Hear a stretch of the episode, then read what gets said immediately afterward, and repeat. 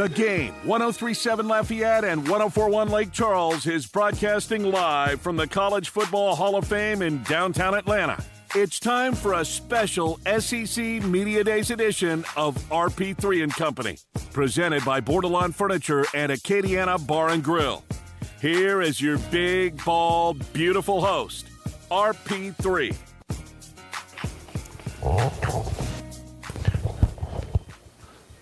Good morning and welcome from Atlanta inside the College Football Hall of Fame for SEC Media Days. I'm your host, Raymond Partsch III, better known as RP3. It's 6 o'clock your time, 7 o'clock our time. It gets a little confusing when you make the road trip over here, but we are set up ready to go for four jam packed days of coverage, wall to wall coverage, as we broadcast live from inside the College Football Hall of Fame. I'll be handling duties in the morning from 6 to 9. And then, of course, the man himself, Mr. Miguez, half of the M&M boys. That's right, our own very Roger, uh, our own version of Roger Maris and Mickey Mantle will be here in the afternoons from 4 to 6. We've got a jam-packed show for you today. They're still setting things up. Obviously, we're here on Radio Row. If you're catching us on the simulcast, there on Stadium 32.3 and 133 on LUS Fiber. You will notice a large display behind me. There's nothing but displays here because Radio Row is on the second floor of the College Football Hall of Fame. First floor below us, the main media area, lots of television stuff, and then Radio Row is wrapped around the great displays up here on the second floor of the College Football Hall of Fame, which of course is right next to the Omni Hotel in downtown Atlanta, Olympic Park. Uh, uh, Olympic Park is right across the street, the Coca Cola Museum. We're in the heart of downtown Atlanta. Got a great show lined up for you today. Jeff Palermo will be joining us at 7:30 this morning, as he typically does every Monday. Our friend from the Louisiana Radio Network and Tiger Rag Radio. Get his thoughts on what could be going down today and what he anticipates us hearing from, of course, Brian Kelly and the LSU stars, including former STM Cougar Jack Bech. He is he will be here in attendance. We'll talk to Jeff Palermo at 7:30. At 8 o'clock, our friend Brett Chancey from the Locked On Astros podcast. First half of the season is now in the books. That's a done deal. All Star break is here. Home Run Derby is actually tonight. So we'll recap the first half. We'll look what the Stros have done extremely well. What do they still need to work on? We'll talk about their draft and how they attacked it. That'll be coming up at 8:02 Central Time when we talk with Brett Chancey of the Locked On Astros podcast, and of course. At 8:30, our first live in guest here from Radio Row. He typically joins us every Wednesday for Hold That Tiger, but our guy, we had to bump him up a few days. Ron Higgins, the mad dog himself, the legendary columnist from Tiger Details, will be here. He'll be talking SEC Media Days and LSU as well. So that's how we're going to kick off things here in Atlanta. Of course, just because I'm here in the ATL does not mean I don't want to hear from you back there in Southwest Louisiana. You know the number. It's 337 706 0111. That's 337 706 0111. Give us a call. You want to talk about anything. You want to talk about the Astros. You want to talk about SEC Media Days. Does not matter. Heck, if you want to talk about the Open Championship, and why wouldn't you? Because it was sensational. You can give us a call. Love to hear from you. Just make sure you're nice to the producer extraordinaire, Hannah Five Names. Hannah, good morning. How are you? Are you already missing me since it's only been a few days? Well, I mean, yeah. I mean, I'm sitting on the other side of a black, dark room because no one's in there.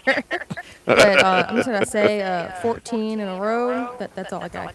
Sorry. Oh, it it took us approximately seven minutes into today's show for her to brag about her Seattle Mariners winning 14 in a row. Uh, hottest team in baseball. You should be happy about that.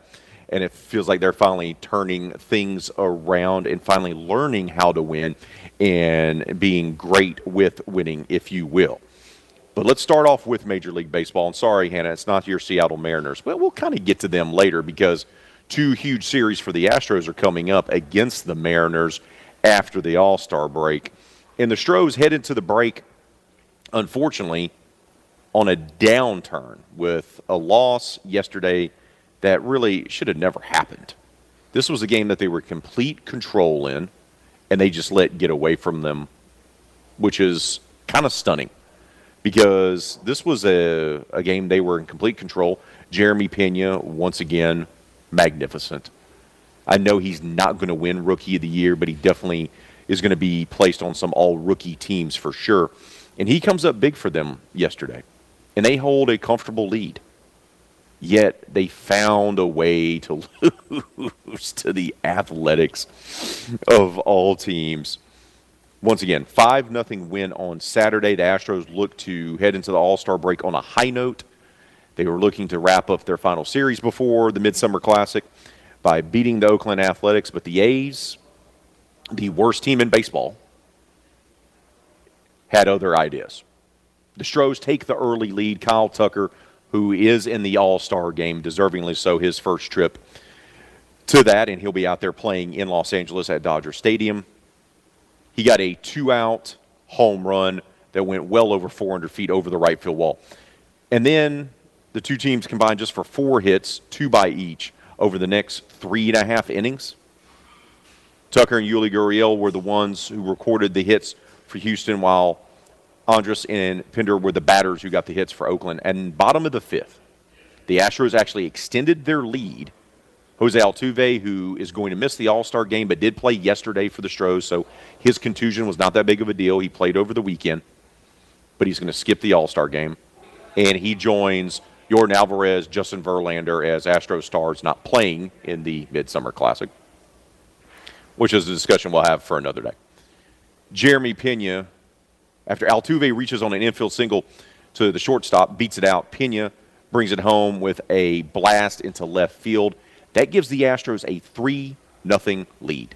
And you thought, man, fifth inning, we're headed to the sixth. This is a done deal. They got a 3 nothing lead. Stros are going to win this series. They're going to enter the All Star break on a high note. Well, that's not exactly what happened. In the sixth inning, Oakland tied up the game. It started with a solo home run by uh, Roman Laureano. Sean Murphy then singled into right field with Seth Brown reaching first uh, after a hit to the pitcher. Murphy made it to the third due to a throwing error by Odorizzi. errors. Sloppiness. Then a double into center field allowed Murphy to score. And they just kept piling it on. Piling it on. So, Athletics overcome the 3 nothing deficit to win the ball game 4 to 3. They take the series 2 games to 1. But now here we are at the All-Star break. And the Astros even though they didn't win yesterday, they're still at 59 wins, by the way. 59 is your number that you're looking for on your bingo card. 59? 59. And yeah, it's just 59 wins is an enormous number. It's, it's just, it's an enormous number. And yes, people are going to be disappointed by the fact that they lost to the Oakland Athletics. Okay, great. But here's the thing if you're the Astros, let's recap this for you. You're at the All Star break. You had Jose Altuve that had to do a assignment earlier in the season. He struggled early on. They even had to send him down to AAA. Right? He played in Sugarland for the for the Space Cowboys. He struggled early in the season. Yuli Gurriel, who was your batting champion from a year ago, has yet to get right. He's yet to get right he's having one of the worst careers, worst seasons of his career. So Altuve begins the season struggling. He has to be sent down to AAA. Yuli Gurriel is in a historic slump, which he's yet to get out of. Alex Bregman in a historic slump, which he's finally starting to kind of get out of. Still not quite where he needs to be, but at least he's not batting 218 that he was. So they started off a 500 ball club to start off the year, first three weeks of the season. Altuve had to be sent down for a rehab assignment because he got banged up a little bit. Alex Bregman in a historic slump for his career. Yuli Gurriel, the last year's batting champion, in a historic slump for his career. You lose Jake Odorizzi to injury after he started pitching well. He gets sidelined. Lance McCullers Jr. still hasn't pitched, still coming back off the injury. You lose Carlos Correa in the offseason to free agency. He decides to go to the Minnesota Twins. And yet, here you are 59 wins. Like, like, in spite of all of that, this team sits on July 18th with 59 wins. And you look around baseball, who has more wins than the Astros? Would you like to know who has more wins than the Astros? Two teams. The New York Yankees are the best team in baseball this year so far with 64 wins, and the Dodgers, who are 60 and 30. That's it. That's it. Next, the next highest amount of wins, the Houston Astros. And then the Mets after them. Top three team in Major League Baseball, in spite of all those things. And they still haven't got right. You're still waiting on Alex Bregman to get right. You're still waiting for Yuli Gurriel to figure it out. You're still waiting for Jake Meyers to figure out how to play center field, which is a struggle. As we saw in yesterday's game, it was a mighty struggle because, well, we, we saw him try to field. Not great. So, in spite of all those things, they're still there. They're still 59 wins. they're still one of the best teams in baseball at the All Star break. Which is why, and look, they have higher aspirations. You know, we know Verlander, who is on a phenomenal pace. It's ridiculous how great he's been coming off of Tommy John. Yet, he's the front runner in a lot of ways to win the Cy Young Award. He's pitching well. The rotation is pitching well. The back end is pitching well. And you're still going to get Lance McCullers Jr. back. And you still have Brown waiting in AAA as he dominates the competition, not being able to come up because there's not a spot for him. And what's going to happen with this team if Yuli Gurriel gets it together? What if Bregman starts to go up to the next level and play like we expect him to play? It's going to be interesting. It's going to be interesting to see. Yes, disappointing end to the weekend for the Stros. We're here at the All Star break, but they still have 59 wins. They still, despite the Seattle Mariners, who are the hottest team in baseball, the team from the Emerald City is the hottest team in baseball. They've won 14 in a row as we get text messages every day from a certain producer that sends us to us in a group text. 14 in a row, Seattle's won. They're still a full nine games behind Houston in the American League West. I mean, think about that. They're still that far out of it. But the Mariners are now in second place right now for a wild card spot. They've improved their standing, and they're only less than a half a game behind Tampa Bay to take the number one wild card spot in the American League. So, plenty of baseball still left as we hit the Midsummer Classic. Obviously, Home Run Derby will be tonight, the All Star game Tuesday. All teams will take off Wednesday, and then the Stros will get back in action on Thursday, a doubleheader. We're going to have one of the games live for you. The game one of that doubleheader against the Yankees, which is a rescheduled game they made into a doubleheader. Game one, you'll hear on the game on Thursday. And then afterwards, we'll wrap up SEC Media Days with the final show of Miguez in uh, Crunch Time with Miguez and Mesh live from the College Football Hall of Fame. But then the second game of that doubleheader will be on our sister station News Talk. Whew.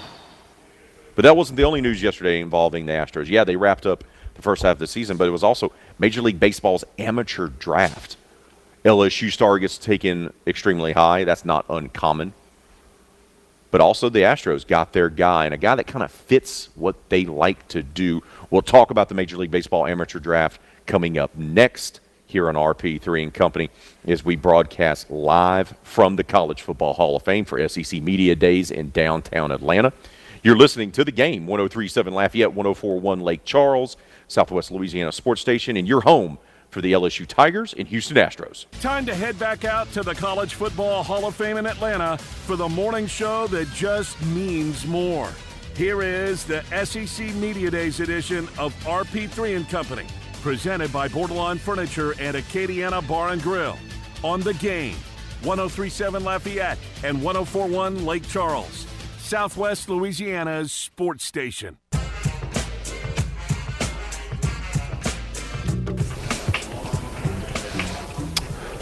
Oh, man, you can score yourself a new Apple Watch by sending a simple text message. That's right, it's that easy. The game 1037 Lafayette and 1041 Lake Charles wants to hook you up with a brand new Apple Watch. All you have to do to win is join our brand new text club. Simply text the word game to 337 283 8100. That's game to 337 283 8100 once you join, you will be eligible to win a brand new Apple Watch. Plus, you'll have tons of chances to score other great prizes like Houston Astros tickets and more. It's the Games Text Club. Find out more at 1037thegame.com and 1041thegame.com. Once again, SEC Media Day coverage here for RP3 and Company is brought to you by Acadiana Bar and Grill and Bordelon Furniture. Bordelon Furniture in Crowley, Jennings, and Marksville. This month, home of a power recliner for only $699. We're here inside the College Football Hall of Fame, second floor. For SEC Media Days, we'll be here all four days. We led off today's show talking about the Houston Astros. They wrapped up the first half of the season but with a series lost at home to the Oakland Athletics. Despite that, they are still at 59 wins, the third most in Major League Baseball. And they have a slew of talented guys that have yet to play to their potential. We still haven't seen Lance McCullers Jr. come back off of injury. He's going to give them another arm. We are still waiting for Yuli Gurriel to get out of his slump. And we're still waiting on Alex Bregman to really play up to his potential as well. We've yet to see that. So still plenty from the Stros. Plus, they're going to get Michael Brantley Jr. back. Plus, they're going to get Yordan Alvarez. So much more. Now, we know Verlander, Altuve, and Alvarez are going to be skipping the All Star game. We know Tucker and Framber Valdez will be there to take part in the Midsummer Classic let's talk a little bit about possible future Astros if we can. Stros picked late yesterday in the Major League Baseball amateur draft. It took them a little while, obviously, because they're always so good. But they got their guy. And this is a player that seems to fit the mold of what the Astros like to do. They selected 28th overall in the first round. They took Drew Gilbert, the outfielder from the University of Tennessee. This guy can play now. This guy can absolutely play. High energy guy, team leader, overcame a lot of adversity with medical issues when he was a child, took to baseball, improved his numbers every single season, especially a big jump here from last season to this past season. And he fits what they typically do. That's the other part of this. He's a little undersized, right? He's a little bit on the smaller side of things. He's not a big, big, huge kid. He's not six foot four or anything like that. That said, he can hit, and boy, can he field. He can get after it, roaming center field. And last time I checked, the, the Stros could use themselves another center field. Just saying. Just saying. Do I think he's ready for that yet? Not yet, but he is a guy that brings a lot to the table. Remember, he was your SEC tournament MVP. Tennessee won the regular season championship and also won the tournament championship this past year. And man, he's good. Hit 362 last year with 11 home runs and 70 RBIs. Led them to a regular season championship, led them to the tournament championship. Now, obviously, Tennessee, you know, was the number one overall seed. They get upset by Notre Dame, and their season prematurely comes to an end. But this kid's got a little bit of that Alex Bregman swagger to him. Do I think he's as good as Bregman? No. But he's got a little bit of that swag to him. He can play the outfield, he can hit, and the Stros get themselves a guy that just when he dropped because they made a run on high school players. And when it came to them and he just falls to them, you're like, yeah, that makes sense. That's an Astros pick. Like it, it just it's just one of those things. And they mentioned it on the broadcast was, you know, certain teams draft certain players that fit what they do. And all the guys on the panel were like, yeah, this is an Astros pick. And the Astros have been one of the best teams at drafting and developing talent. Then in the second round, the Stros took another 21 year old and another 21 year old left hander at that, and another 21 year old left handed outfielder, just like they did in the first round. They took Jacob Melton, your Pac 12 player of the year, a Golden Spikes semifinalist who's coming off a season where he batted, I don't know. Let's see if this gets your attention. 360 22 doubles and 17 home runs. So, in, in, in their first two picks, the Stros get themselves two 21 year old left handed outfielders that can field and can smash the ball. Yep. Yep. Now, the Stros did well with the amateur draft. LSU, whew, they took a hit they took a hit because Jacob Berry goes high in the draft. He gets he gets selected in the top 10, the sixth overall pick, Jacob Berry, who started his career at the University of Arizona for Jay Johnson. He transfers over to play for Jay. A little banged up this year, right? Missed some time, but still put up big numbers the third baseman and outfielder. He goes number six overall, and he gets selected by the Miami Marlins. So you're like, hey, that's not a big deal. But then they had so many other players also get selected. Mikey Romero out of loss. Um, uh, Mikey Romero gets selected in the first round by the Boston Red Sox. He was a, an LSU commitment, part of that great class that Jay Johnson and his staff had put together. Well, this is what happens when you go and get yourself some of the best players in high school baseball. There's a danger of them actually being poached by the Major League Baseball draft, and that's exactly what happened. I saw a stat yesterday that, or last night rather, that Vanderbilt and LSU had like the most commitments that were drafted in the first round.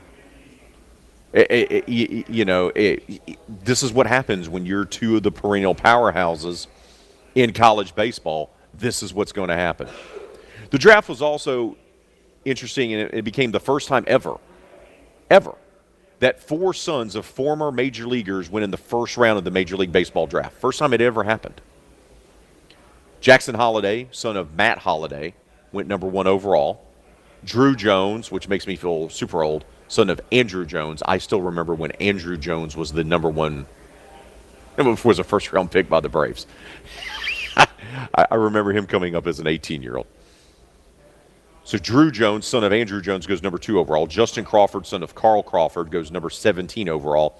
And Cam Collier, son of Lou Collier, wins, goes number 18 overall.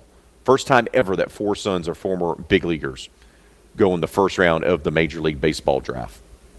So Stros get two guys, two big 21 year old left handed outfielders to add to see if they can develop and eventually bring up to the show. I do wonder, it popped in my head how much the Shriners Classic mattered in the Astros taking who they took because obviously Drew Gilbert played in the Shriners College Classic at Minute Maid this season. Tony Vitello brought it up on the Major League Baseball Network broadcast and indicated it may have at least some influence in the Astros pick. Because you got to imagine, hey, you have access to these guys right there. Boom. So Stros get themselves a couple guys.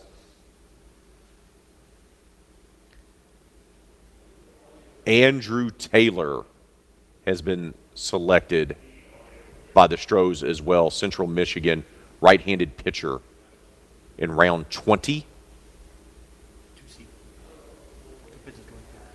Oh, concept. Oh, Matt Miguez is here helping me out this morning.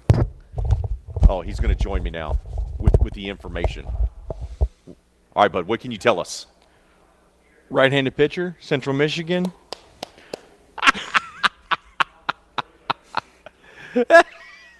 Central Michigan right-handed pitcher. That's that's that's what mean, we're bringing to the table. Uh, six foot five, fastball touches 94. There it is. There we go. Eight and four and 15 starts, 126 strikeouts, 27 walks, and 84 innings of work. Boom, boom. Tigers will have to replenish a lot of these guys. There's some guys maybe in the later the first round that they can maybe you know battle it out. Will NIL money now play a role in some of these guys and being able to keep these first or second round picks instead of signing with the Major League Baseball club? They decide to stay in college. We'll find out. We'll find out. We got to take a time out here on RP3 and Company. When we return, the Open Championship. It looked like it was Rory McIlroy's, right? It looked like it was going to end the, what is it, five or eight year drought? I think it's an eight year drought now for Rory without winning a major. And it looked like right there at the birthplace of golf. St. Andrews, it was going to happen.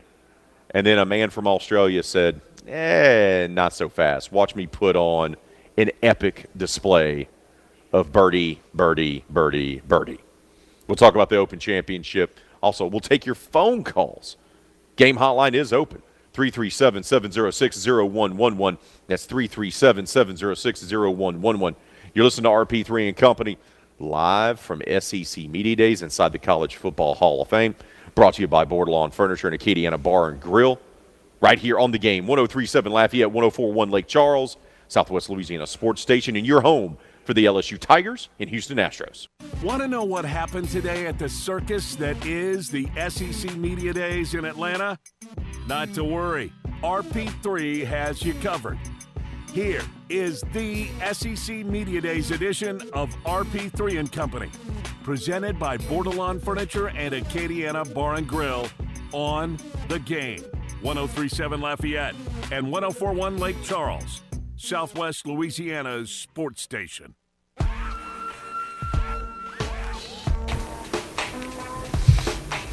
Mm-hmm. Oh, me, oh, my crawfish pie. Uh, Houston Astros are one of the hottest teams in baseball, 59 wins by the Midsummer Classic. And you can see them live in person. The game, 1037 Lafayette and 1041 Lake Charles, wants to hook you up with our latest Astros weekend getaways. Here's the thing we only have a few more days of this. This will actually wrap up on Wednesday. So if you want to score yourself four tickets, a tour of Minute Maid Ballpark, and hotel accommodations that Saturday, later this month, July 30th, Mariners Astros you need to go sign up for our rewards club right now at 1037thegame.com or 1041thegame.com because that's what we got for you. We're going to hook you up. Saturday, July 30th, Mariners, Astros. Four tickets, tour the ballpark, and hotel accommodations. That's what we want to hook you up with. But you can only score it by becoming a member of our clubhouse at 1037thegame.com or 1041thegame.com.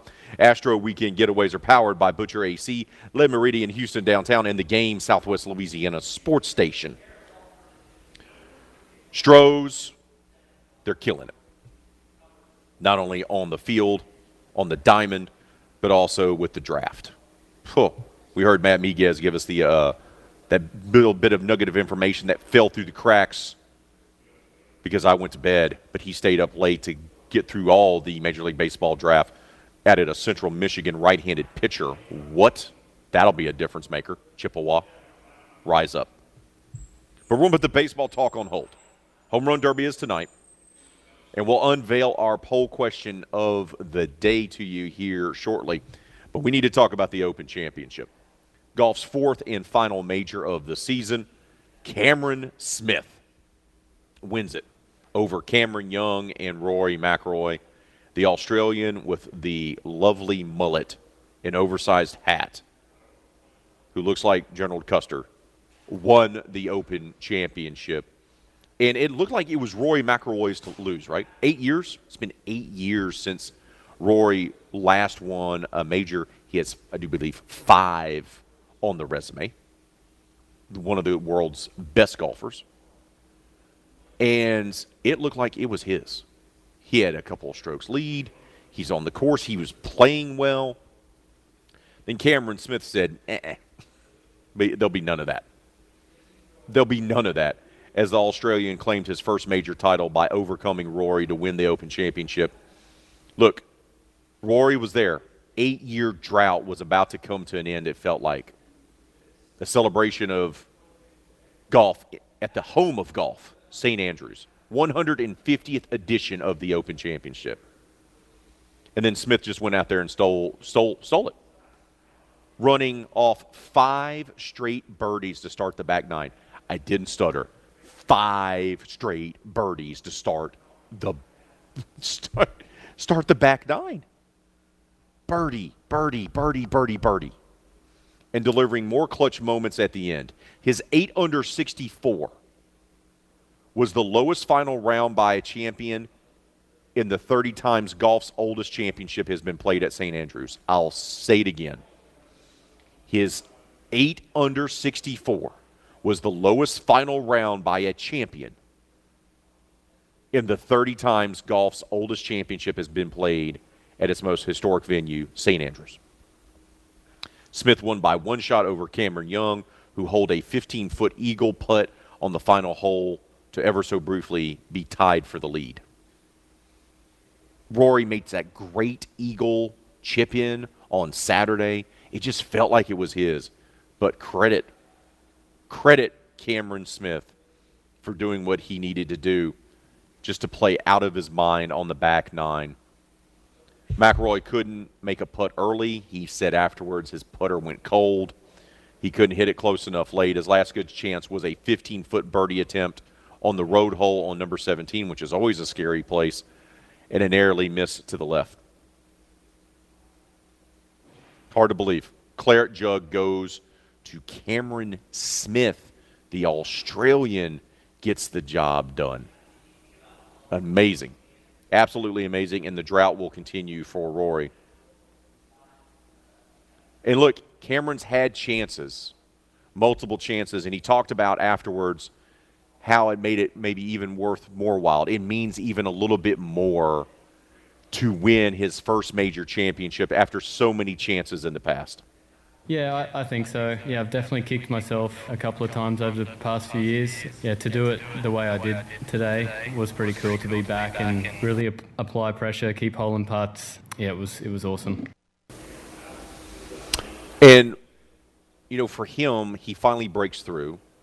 He gets his first major victory, and uh, think about this: the 150th edition of the Open Championship held at St. Andrews, that's his. No one else will ever have that. No one else will ever claim can claim to be the champion of the 150th Open Championship. He won it at the place, a, a holy place for golfers, St. Andrews. And he was asked afterwards, he commented afterwards, how did it feel to, to, to get the win finally? I feel like I can breathe. You know, this last four or five holes there aren't, aren't easy around here, especially with that wind in off the left. And yeah, just stuck to what I was doing, and yeah, just really proud of how I how I kind of knuckled down today, and yeah, managed to managed to get it done. It's amazing. And what does it mean? You know, he becomes the first Australian to win the Open Championship since Greg Norman, who you know wasn't invited to the Open. He now runs the LIV Tour. Awkward, but he becomes the first Australian to win it since Greg Norman nearly 30 years ago, and he talked about what it means to winning the Open Championship as an Australian. Yeah, that's pretty cool. I didn't know that. Yeah, I, I think to win an Open Championship in itself is probably going to be a golfer's highlight in their career. To do it around St Andrews, I think, is just unbelievable. This place is so cool. I love the golf course. I love the town, and yeah, hopefully we can keep that that trend going with every 50 years. That'd be nice, wouldn't it? Cameron Smith is your winner of the Open Championship, his first major victory as he begins uh, just a ridiculous stretch on the back nine. Five straight birdies to overcome Rory McIlroy and others to win the whole thing. Rory, though, the drought continues. Eight years since he's won a major championship. And he was asked, Will you be able to get over the disappointment of coming up short in a major yet again? I'll be okay. It's not, you know, at the end of the day, it's it's not life or death, and I'll, I'll have other chances to win the Open Championship and other chances to win majors, and you know, it's one that I feel like I let slip away, but you know, there there'll be other opportunities. What's interesting about Rory is this. This is happening during his prime. These are his prime years. And look, he, he's been the FedEx Cup champion. He's been the PGA Tour uh, Player of the Year during this stretch without a major championship. And, and look, ma- majors aren't everything, but in the world of golf, that's how you kind of measure your legacy, right? We keep talking about Tiger trying to catch Jack, which I don't think he'll uh, ever be able to do. Get to 18, I just don't see that being possible. And the way Rory started, five major titles to start his career, and now in the prime of his career, eight years, eight, not a single one. It's an interesting thing about his career that it just hasn't happened yet again. He's come close. And he was asked, would there be anything that he would have done differently today, unlike, say, maybe the last three days where he was in contention? I mean, I, I wish I had hit it a little closer with some approach shots, and I wish I had held a couple more putts. But apart from that, you know, I, I missed missed an opportunity on on three. You know, I guess I had sort of half looks on six and nine, and I mean, I just the putter just went a little cold today compared to the last three days. So, Rory ends in disappointment, and Cameron gets the major championship. Will it happen for Rory again? Yeah. His game is just way too good for it not to. But you thought this was his, and you know, he's become he's become somewhat the face of golf, the face of the PGA Tour for sure.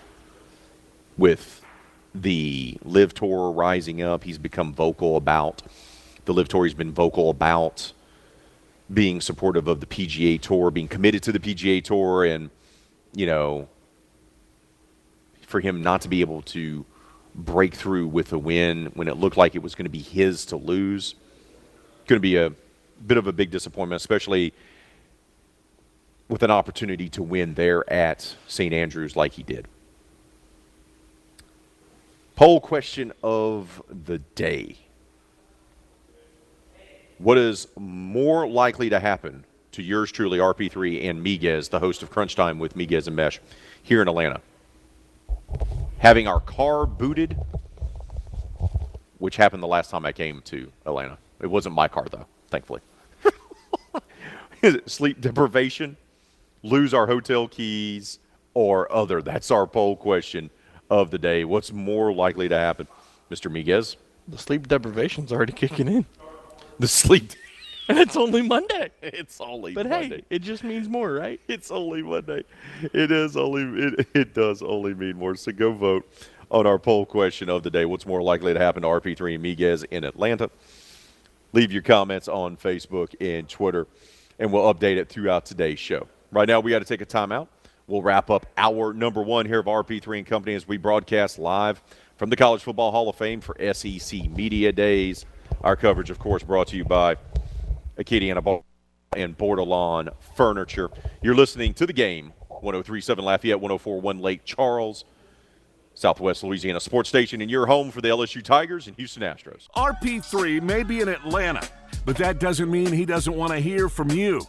Call the big ball, beautiful one on the game hotline at 337 706 0111 or comment on our Facebook page. Back to the SEC Media Days edition of RP3 and Company, presented by Bordelon Furniture and Acadiana Bar and Grill.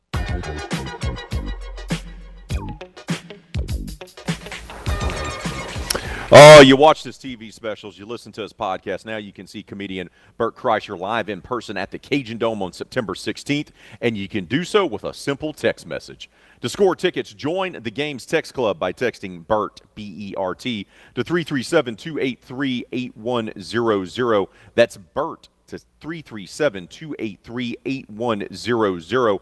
Once you become a member of the game's new text club, you will be eligible to win tickets to see Bert Kreischer live at the Cajun Dome, courtesy of the game's text club. Poll question of the day here on our first morning of broadcasting live from inside the College Football Hall of Fame for SEC Media Days is what is more likely to happen to RP3 and Miguez here in Atlanta? Things tend to go sideways when uh, the game visits the great metropolitan city of Hotlanta. Have their car booted, sleep deprivation, lose hotel keys, or other. Right now, 45% of you say other, 33% say sleep deprivation, 22% say lose hotel keys. Don't underestimate having the car booted. When I came over for the Chick fil A Peach Bowl, the national semifinal between LSU and Clemson, the uh, gentleman that I was traveling with while we broadcast RP3 and Company live from the hotel, and we're here for the semifinal game. Uh, we went to the Waffle House that night and came out with a boot on the car because we had parked in not a legitimate parking spot. So do not underestimate the fine folks here in the city of Atlanta putting a boot on your car in a heartbeat if you're trying to get some late night Waffle House. Just to let you know. Let's get to some comments. JPK, the OD says, get recruited to play O line and QB for the Atlanta Falcons. Might be the difference between 0 and 17 and 1 and 16.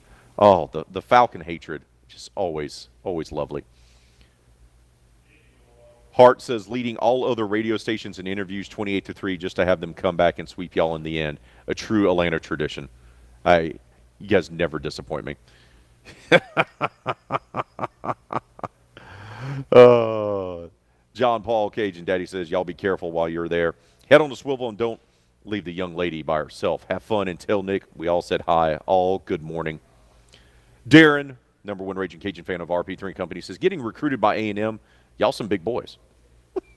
What's y'all's hand size? Thank you, Darren. Keep voting on the poll question of the day. We're having some fun with it leave your comments on Facebook and Twitter. That's going to do it for our number one here of RP3 and Company as we're broadcasting live from the College Football Hall of Fame for SEC Media Days, presented by Acadiana Bar and Grill and Bordelon Furniture. You're listening to the game 1037 Lafayette, 1041 Lake Charles, Southwest Louisiana Sports Station, and you're home for the LSU Tigers in Houston Astros.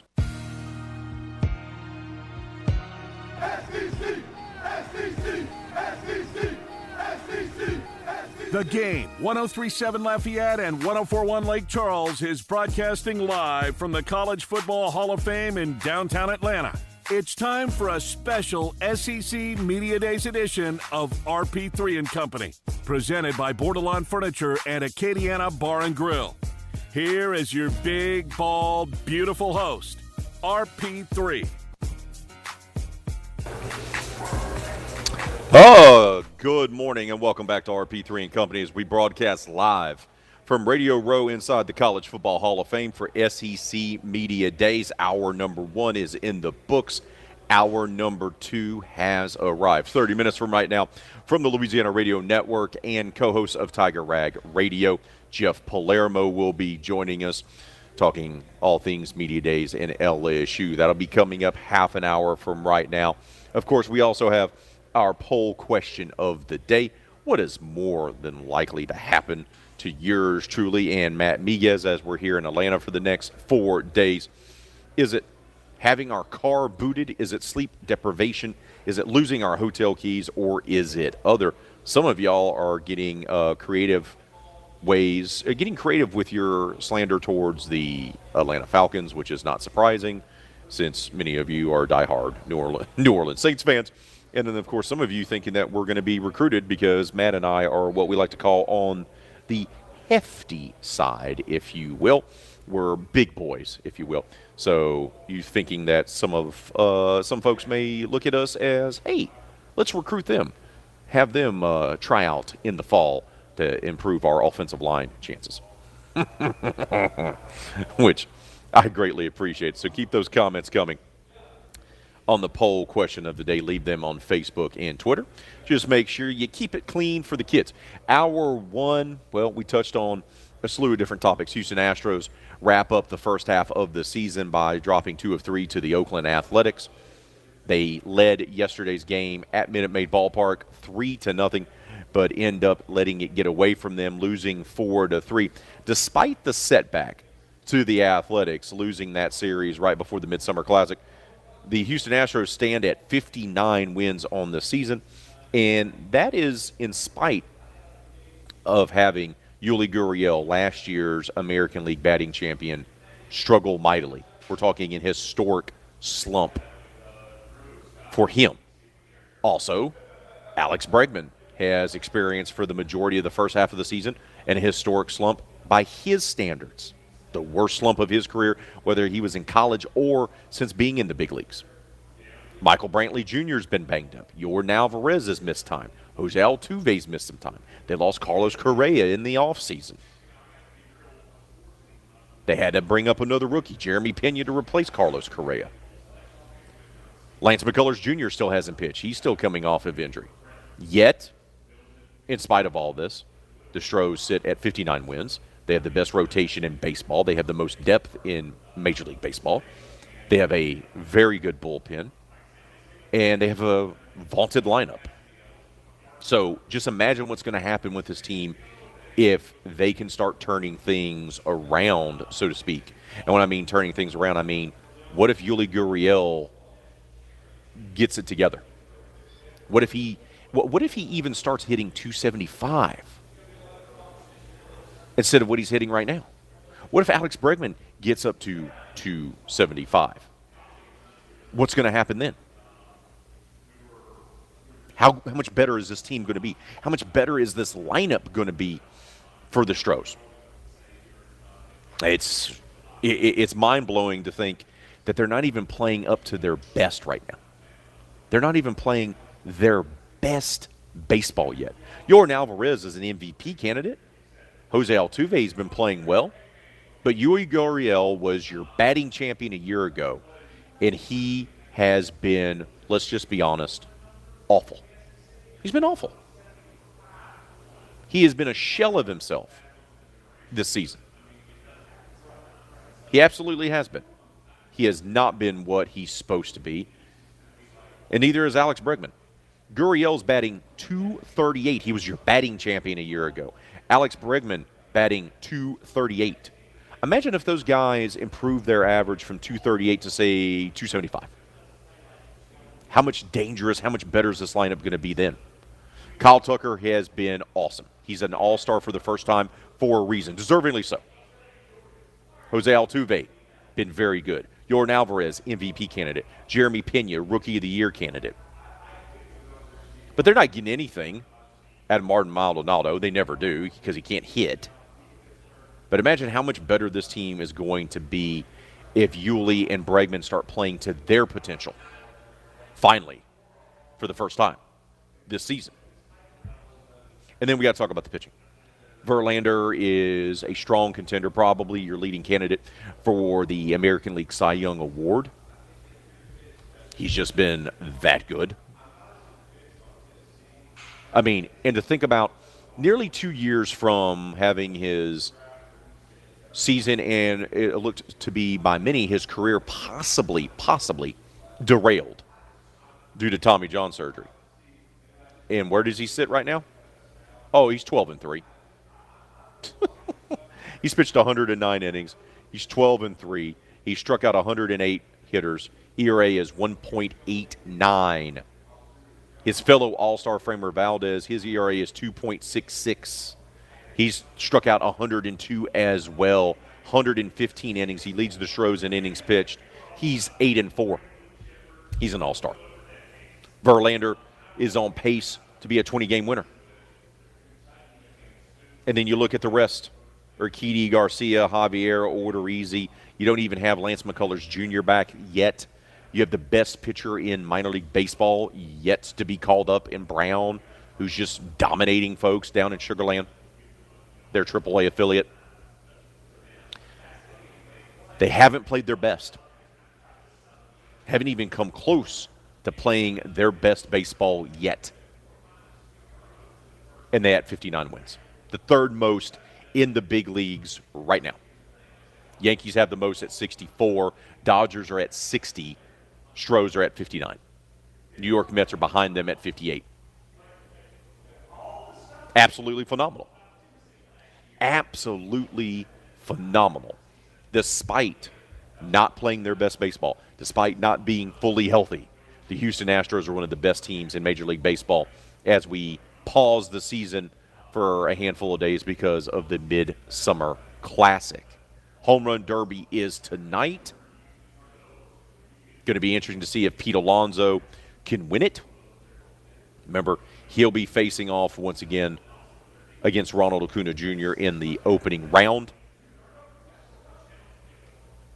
We'll see if he can win the home run derby for a third time.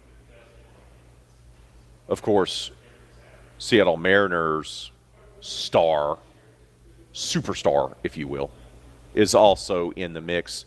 The young man who's more than likely going to win Rookie of the Year for the M's. So, home run derbies tonight. All star game is going to be tomorrow. There's going to be less Astros involved. Jose Altuve joins Yordan Alvarez and Justin Verlander as Astro stars that are going to be skipping the Midsummer Classic. They're not going to take part in it. Jordan was placed on IL. Jose, even though he played yesterday, he's going to be skipping the All Star game for rest, and Justin Verlander will be doing the same as well. Now, this makes a lot of sense.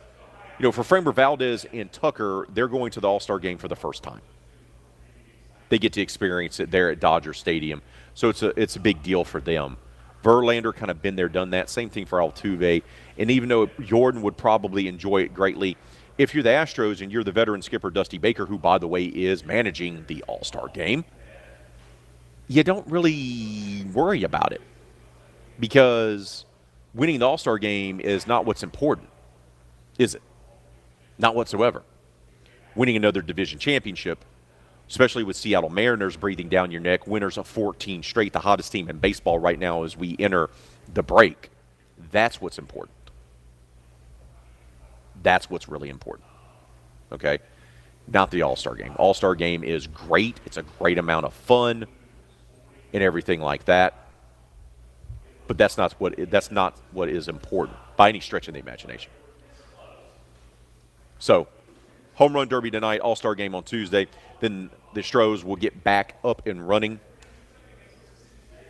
on Thursday. Doubleheader at home against the New York Yankees. That's right. The Pinstripers come to town. That should be an interesting doubleheader for sure. So, Stros are going to have a few days off to kind of recharge the batteries, so to speak. We'll see how they'll do that. Obviously, the Major League Baseball amateur draft was yesterday as well, yesterday evening, last night. Texas Rangers shake up the first round. They take Kumar Rocker third overall, reunite him with his former Vanderbilt teammate from a year ago. After the Baltimore Orioles opened up the Major League Baseball draft by picking Jackson Holliday, son of Matt Holliday. But the Rangers take Kumar Rocker, the highly touted pitching prospect who famously did not sign with the New York Mets last season. Rocker now joins his former Vanderbilt teammate, Jack Leiter, who was picked second overall by the Rangers last year. So the Rangers like themselves some Commodores. Drew Jones, the son of five time All Star Andruw Jones, went second overall on Sunday to the Arizona Diamondbacks. Rocker had been selected 10th overall last summer, but the Mets ultimately did not offer a contract after some concerns with his medicals. Rather than return to Vanderbilt, Rocker made five appearances for the Tri City Valley Cats of the Independent Frontier League, where he, not surprisingly, dominated. The Stros get themselves a heck of a ball player in the first round of the draft yesterday as they take a guy who I thought was going to be selected higher than where he was. You know, Jacob Berry, the LSU star, he was taken number six overall by the Miami Marlins yesterday.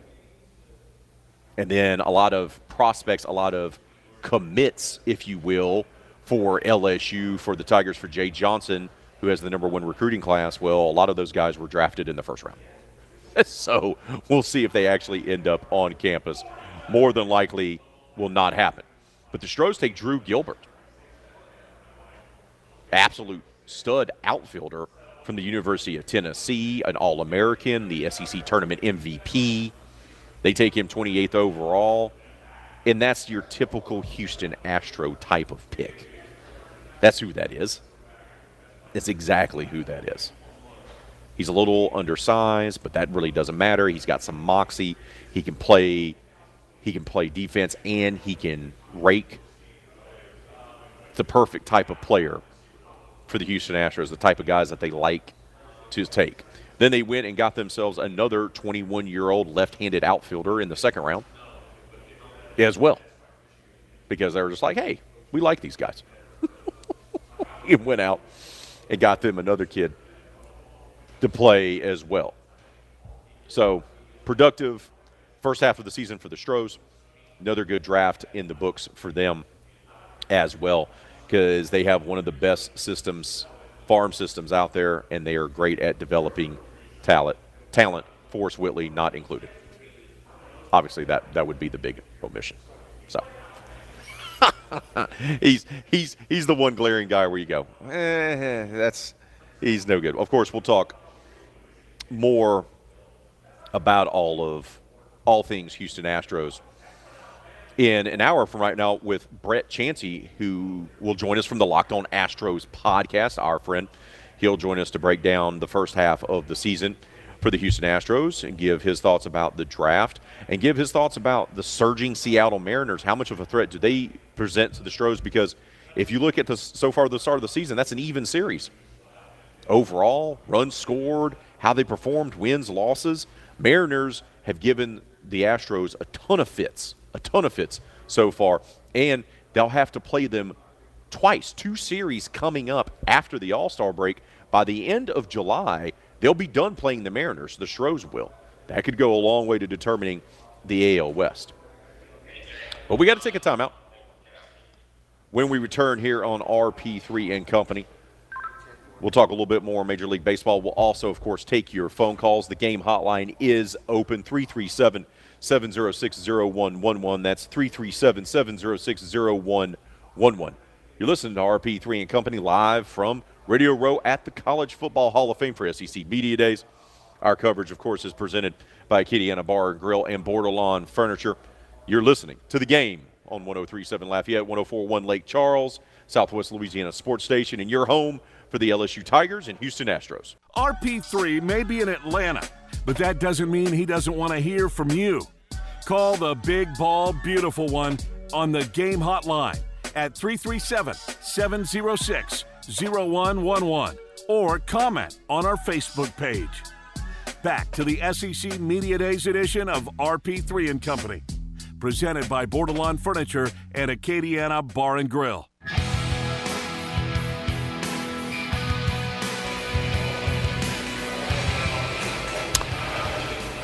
Oh, the Game Clubhouse at 1037thegame.com or 1041thegame.com can help you with your date night blues. Listen up, fellas. That's because once you become a member of our rewards club, you'll have the opportunity to score excellent prizes like a $150 gift certificate to Mr. Lester Steakhouse at Cypress Bayou mouthwatering steaks made exactly how you like them. I like mine medium rare, in case you were wondering. Or, you know what? While you're in there, you can also score yourself a $50 gift certificate to Half Shell Oyster House or a $25 gift certificate to Mabel's Kitchen. But you can only score those gift certificates to help out with Date Night Blues by becoming a member of the Game Clubhouse at 1037thegame.com or 1041thegame.com. It's free, it's simple, so go sign up today. Check in on the poll question of the day. What is more likely to happen to RP3 and Matthew Miguez here in Atlanta for SEC Media Days. Of course, we're broadcasting live from Radio Row inside the College Football Hall of Fame. We're on the second floor where majority of the exhibits are at. Down below us will be the main media area where they'll be taking the stage. Actually, I think right below us where we're positioned at here inside the College Football Hall of Fame in downtown Atlanta next to the Omni Hotel. What's more than likely going to happen to us? Right now, 36% of you say sleep deprivation, 29% say lose hotel keys. Eh, that's a possibility. 28% say other, and 7% say have car booted. Salty Steve has chimed in because it's a it's Monday, which means he's allowed to be salty. I know what you're not. I know what you are not more likely to happen. C. Martin, he left for Atlanta from Erath on Friday. Unfortunately, his riding lawnmower is experiencing engine trouble, and he's been stuck on the Basin Bridge for three days. Wow, Steve. Wow. Now, Steve may be feeling good about himself because the Yankees absolutely destroyed the Red Sox over the weekend. And Boston has not beat a division opponent this year. They have not won a series against an AL East opponent this season. How crazy is that? How absolutely crazy is it? The Red Sox are in the in the mix for a wild card, but they've yet to beat a division opponent. That's a bizarre stat line if I had ever seen one. And of course, Steve is not waiting, not wasting any time here on Monday, going ahead and getting in some shade, if you will, towards poor Martin from Erath. So keep those votes coming on our poll question of the day. Make sure to leave your comments on Facebook and Twitter. Just make sure you keep it clean for the kiddos, right? You know, this is a family friendly environment. No need to get crazy. No need to say anything ridiculous that's going to have you blocked. We don't want any of that. We don't need any of that. We're trying to have fun here. Ralph has chimed in on Facebook on the poll question of the day. He says, Other, they will A, tick off Nick Saban with a question. B, incite a public riot when they wear their 28 to 3 shirts. C, cause panic when they head for the Radio Row buffet line. This, that's my favorite comment. and, and, and Miguez, who can't go back to sleep because he's so excited about us being here for Um, media days on Radio Row, is now chiming in. I'm just absolutely wired because I mean this is insane. But anyways, I, I really don't appreciate the food jokes. Bud, we're big boys. We are. like to eat. We are. We That's- like to That eat. is not an incorrect statement. we, we, we do enjoy thoroughly eating. And- so, you know, is it really is it really that much? And you know, one thing that I've loved about this is is getting to see familiar faces. Yes. Like it, it's cool to interact with people that you know you see on a regular basis. You know, during football season, you haven't seen them in a couple months because obviously football season ended in January, Correct. and and now we're back together again. So it's cool. It's fun. It is fun. It is fun. So we're having a blast here. Day one of SEC Media Days. The big schedule is, of course, Greg Sankey, SEC commish, will take the stage around lunchtime uh, to do his State of the Conference address, field questions from the media. And then first up for Team Wise, of course, is Brian Kelly and the LSU Tigers. Jack Bech will be here as well, the uh, former STM Cougar, who we've had on the show multiple times, who we know extremely well. They brought him along as part of the three players that they brought. But yeah, LSU will be first up. So we'll have Sankey addressing the media and then LSU afterwards to kick off SEC Media Days here in Atlanta at the College Football Hall of Fame. So we've talked Astros. We've talked Open Championship once again. Cameron Smith is your winner. The Australian becomes the first Aussie to win the Open Championship since Greg Norman. He begins the back nine on Sunday, his final day, with five straight birdies. Five of them. Five straight birdies, which is a remarkable start to the back nine. Is he over overtook, if you will, Rory McIlroy in the rest of the field to win his first major championship to ho- hoist the claret jug there at St. Andrews, the birthplace of golf. But baseball is at its halfway point. Midsummer Classic is going to be tomorrow night. Tuesday Home Run Derby is tonight. And then the Stros will get back in action on Thursday when they have a doubleheader against the Yankees. Game one of that doubleheader can be heard live right here on the game. The second game of the doubleheader will be put on News Talk, our sister station, 98.5. So you'll be able to listen to both games on Thursday as the Stros get back to work. But Open Championship over the weekend, Major League Baseball, the Major League Baseball Amateur Draft. But while we have a few minutes, as I'm reminded that Seattle is 3 and 1 for series wins against the Astros by a certain producer extraordinaire, Hannah Five Names. I'm also reminded, you know, we're here, kickoff college football, we're focused in on that, but training camp is right around the corner. And the Saints will be gearing up for that in less than a few weeks. The Rooks will report first, and then the veterans. And by the end of the month, it will be full on training camp. And then we're, we're going to be a little bit more than a month away from the start of the NFL season as well. I mean, Labor Day weekend is going to be here in no time. Labor Day weekend is going to be the start of high school football for us in Louisiana. It's also going to be the opening weekend for college football. I don't count week zero. Don't tell me about Hawaii playing games on week zero or whoever's playing. Those don't count. I, I choose to ignore them because it's silly. Week zero is silly. Just open up week one, Labor Day weekend. Be done with it. That's what you should be doing. But high school football, college football, Labor Day weekend, and then the following week is NFL. This man hates extra college football. I hate ridiculous made up weeks. it's what I is is is what I hate, Mr. Miguez. Hey, Pac-12 after dark. It's what week zero. Stop it. It's just a made up thing. just making up stuff for making up stuff purposes.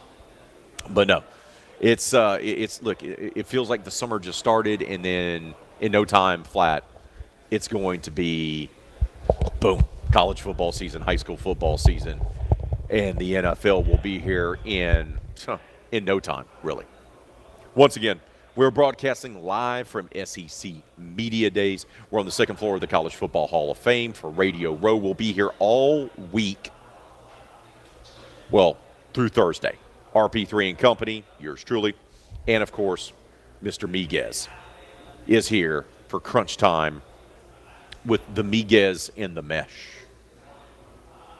Should be a great time, should be a tremendous time for us all week long as we're going to be here broadcasting live. And once again, couldn't have done it without our sponsors. Of course, Acadiana Bar and Grill serving as one of the sponsors here for our coverage of SEC Media Days for RP3 and Company, but our title sponsor for all of our coverage is Bordelon Furniture in Crowley, Jennings, in Marksville. And this month, they are the home of the Power Recliner. That's right. You're going to want to check this out. The Power Recliner for only $699. So if you're looking to upgrade your man cave, you need to go check out our friends over at Bordelon Furniture because they are home of the Power Recliner. Once again, this month it's only $699. So go visit their locations in Crowley, Jennings, or Marksville. We got to take a timeout. We'll welcome on our first guest of today's show. That'll be coming up next. Jeff Palermo from the Louisiana Radio Network and co host of Tiger Rag Radio will be joining us. You're listening to RP3 and Company live from SEC Media Days, Radio Row inside the College Football Hall of Fame here in downtown Atlanta. You're listening to the game 1037 Lafayette, 1041 Lake Charles, Southwest Louisiana's sports station, and your home for the LSU Tigers in Houston Astros. Time to head back out to the College Football Hall of Fame in Atlanta for the morning show that just means more. Here is the SEC Media Days edition of RP3 and Company, Presented by Bordelon Furniture and Acadiana Bar and Grill. On the game, 1037 Lafayette and 1041 Lake Charles, Southwest Louisiana's sports station.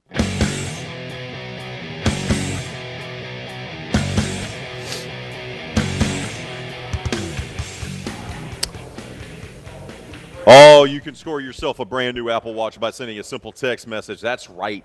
The game 1037 Lafayette and 1041 Lake Charles wants to hook you up with a new Apple Watch. All you have to do to win is join our brand new text club. Simply text the word game to 337 283 8100. That's game to 337 283 8100. Once you join, you will be eligible to win a brand new Apple Watch. Plus, you'll have opportunities, chances, if you will, to score other great prizes like Houston Astros tickets, concert tickets, and more. It's the game's brand new text club.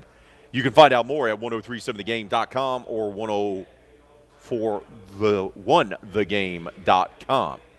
Whew, we're broadcasting live from Radio Row here inside the College Football Hall of Fame for SEC Media Days in downtown Atlanta.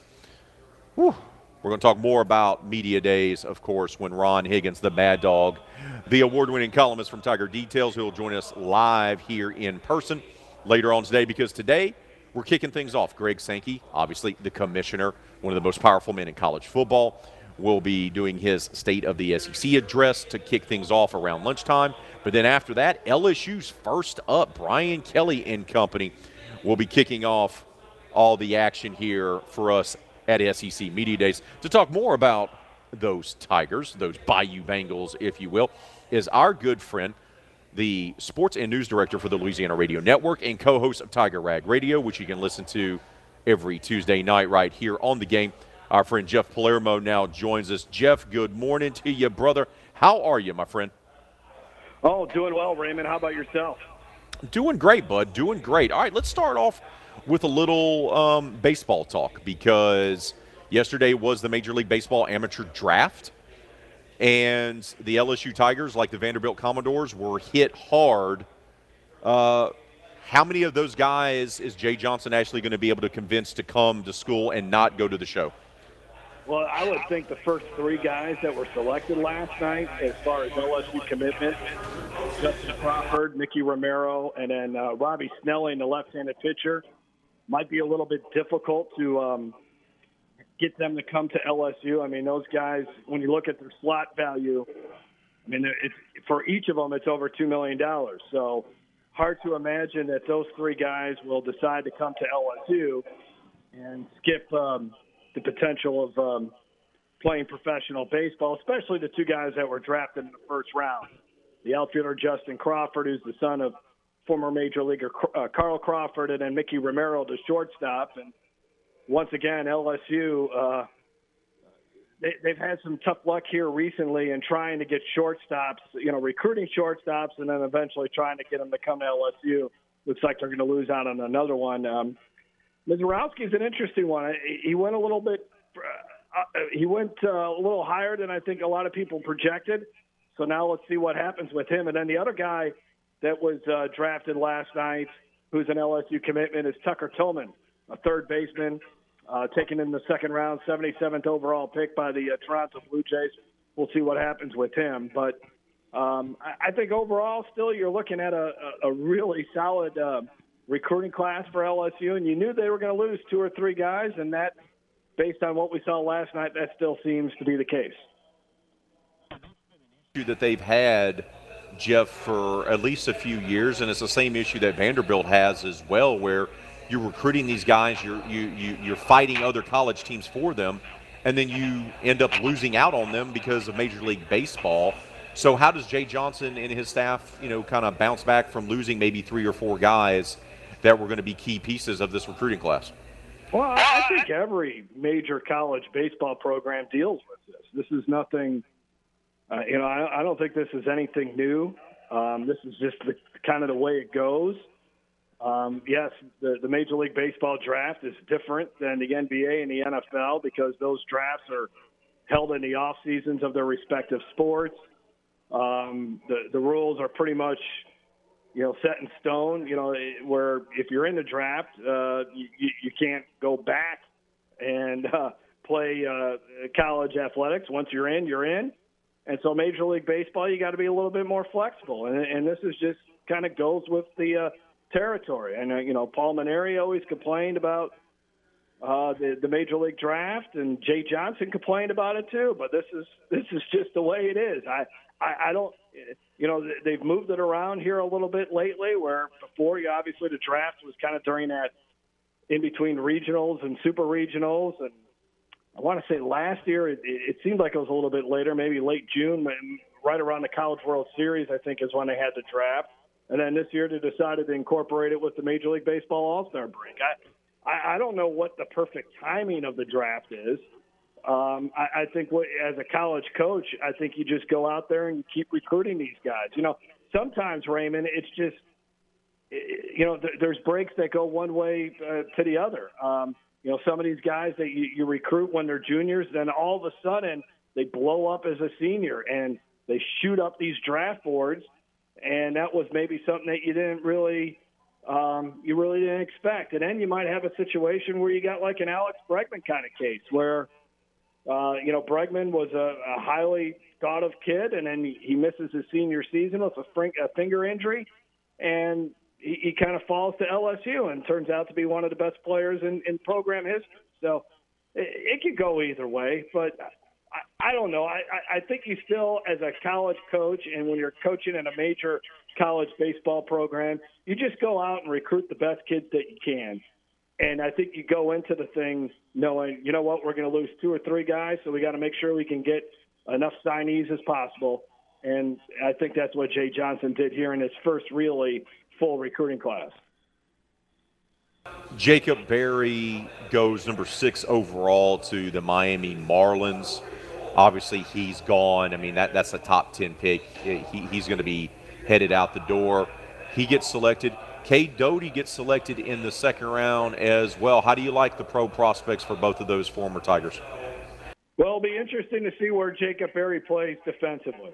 Um, you know, I know obviously you have the universal DH, um, so uh, DH is a possibility, but I, uh, you know, I, I think you, I think all these professional teams also want to find out if these guys can go out and play a position. I don't think they just want to um, just have okay, you're just going to be a DH. You know, don't put your glove away. Don't worry about it. I think you're going to try to work with these guys and see if where they could play uh, defensively. I mean, he played in third, he played at first, he played in the outfield and in, in, the corner spots. So let's find out where he'll be able to um, play play in the field. But there's no doubt the kid could hit. He's a switch hitter. Looks like a you know fantastic prospect and a guy that can certainly uh, play a few years in the major leagues. Uh, and I, you know, Cade Doughty, I, I think is just another, you know, solid type of player. Um, I don't know if I would. I mean, his game's a little bit different than I would say like a you know a, a DJ LeMahieu, but you know when you go back to uh, you know DJ LeMahieu, uh, you know he was kind of picked in that he was he was drafted by the Cubs back in 2009 in the second round, and um, I, I kind of feel like you know Cade Doughty's that kind of a player. Um, maybe maybe not as he might not hit as far as the average wise but he's certainly somebody that can be a, a really solid player. Um, you know, a lot of this now, you know, kind of comes to a, a little bit of luck. You got to be in a, you know, in a good system where they're developing prospects. Toronto and Miami are, are two major league organizations uh, that have shown here, you know, especially Miami, in the fact that uh, that they really rely heavily on the minor leagues to, you know, compete every now and then and uh, they've been able to develop some really good players over the years. And Toronto has a really young team as it stands now, based on how well they've been able to uh, develop some of these players. So they, they're going to uh, what seem to be two good two good organizations when it comes to developing players. And now I think the key for them is to stay healthy and. Um, you know, and, and hopefully they can, uh, you know, move up fairly quickly. I, I would think uh, Berry could get in the majors pretty quick, just based on his ability to put the bat on the ball. We're talking with Jeff Palermo, sports and news director for the Louisiana Radio Network, also co-host of Tiger Rag Radio. He joins us here on RP3 and Company as we're broadcasting live from SEC Media Days Radio Row inside the College Football Hall of Fame in downtown Atlanta. Jeff, let's turn our focus to Atlanta and to the Media Days. We're going to kick things off later today with SEC Commissioner Greg Sankey. He'll take the podium, give his State of the Conference address, and then after that, it will be Brian Kelly and the LSU contingent kicking things off. Uh, what do you expect the you know the, the theme to be from the commissioner if, if you had to guess on it? Obviously, he's going to be asked a ton about realignment and expansion and everything like that. But well, what else do you think is going to be on the docket, so to speak? So to speak, what do you think Sankey is going to want to put the focus on?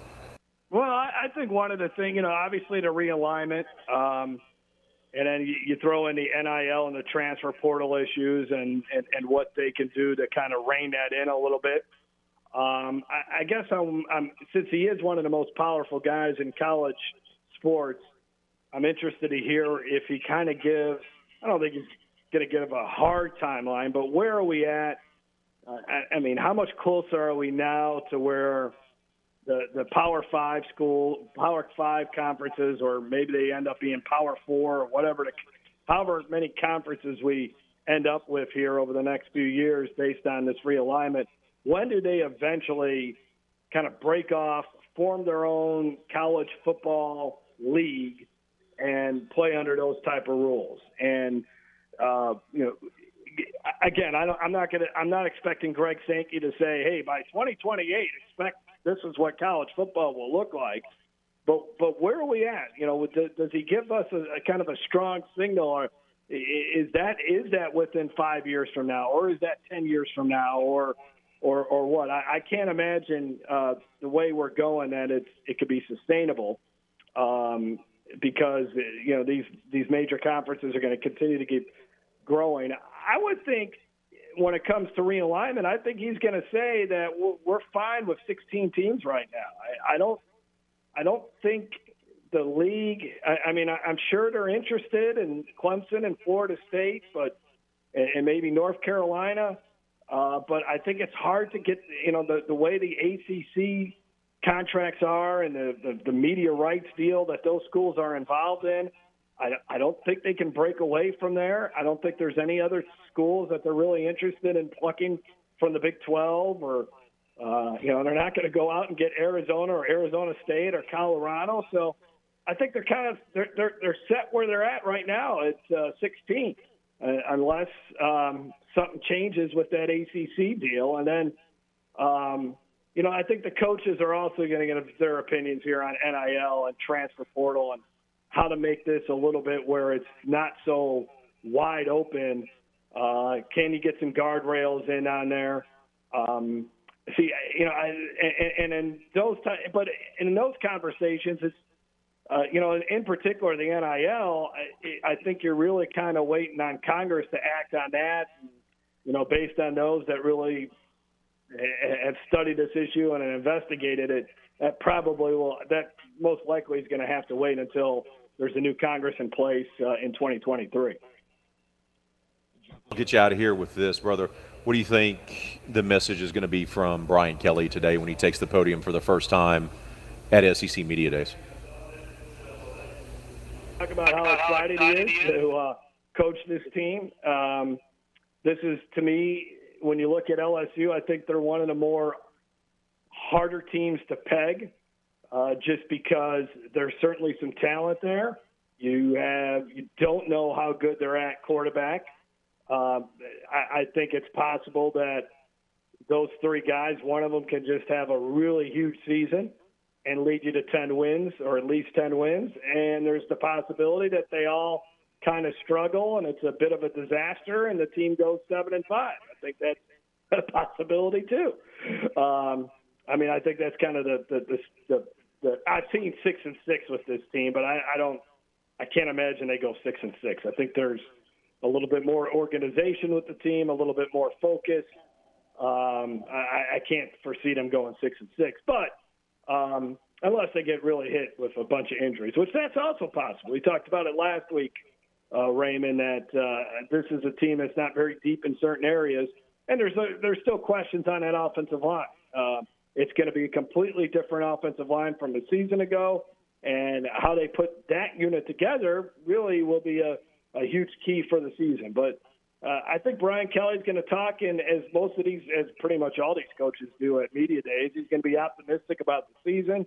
He's going to he's going to rave about certain guys, and uh, I'll be interested to hear if he kind of mentioned some names, some guys that he thinks have really uh, developed, uh, you know, during fall condition or not fall conditioning, summer conditioning workouts, and so forth. You know, there's some guys that are kind of off the radar that uh, are ready to make a you know a big impact this season. You know, guys like a, a Sage Ryan or something. You know, certain guys that um, you're kind of waiting for them to, to to pop or something this season that we're not really expecting right now.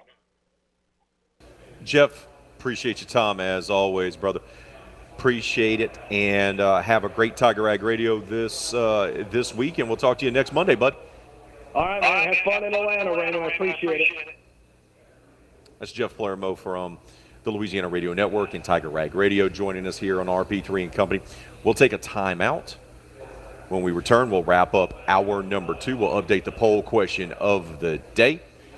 You're listening to RP3 and Company as we broadcast live from the College Football Hall of Fame for SEC Media Days here on the game 1037 Lafayette, 1041 Lake Charles, Southwest Louisiana Sports Station, and your home for the LSU Tigers and Houston Astros. Poll question of the day What's more likely to happen to yours truly, RP3 and Matt Miguez, while we're here in Atlanta for SEC Media Days through Thursday? Right now, leading the vote with 38% is sleep deprivation. 25% say lose our hotel keys. 24, 24% say other, while 13% say having their car booted.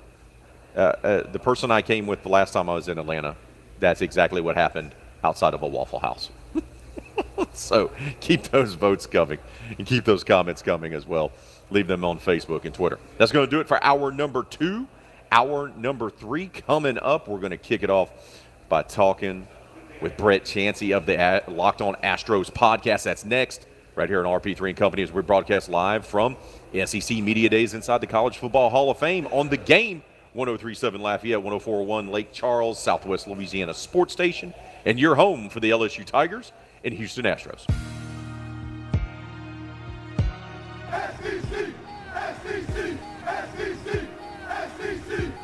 The game, 1037 Lafayette and 1041 Lake Charles, is broadcasting live from the College Football Hall of Fame in downtown Atlanta.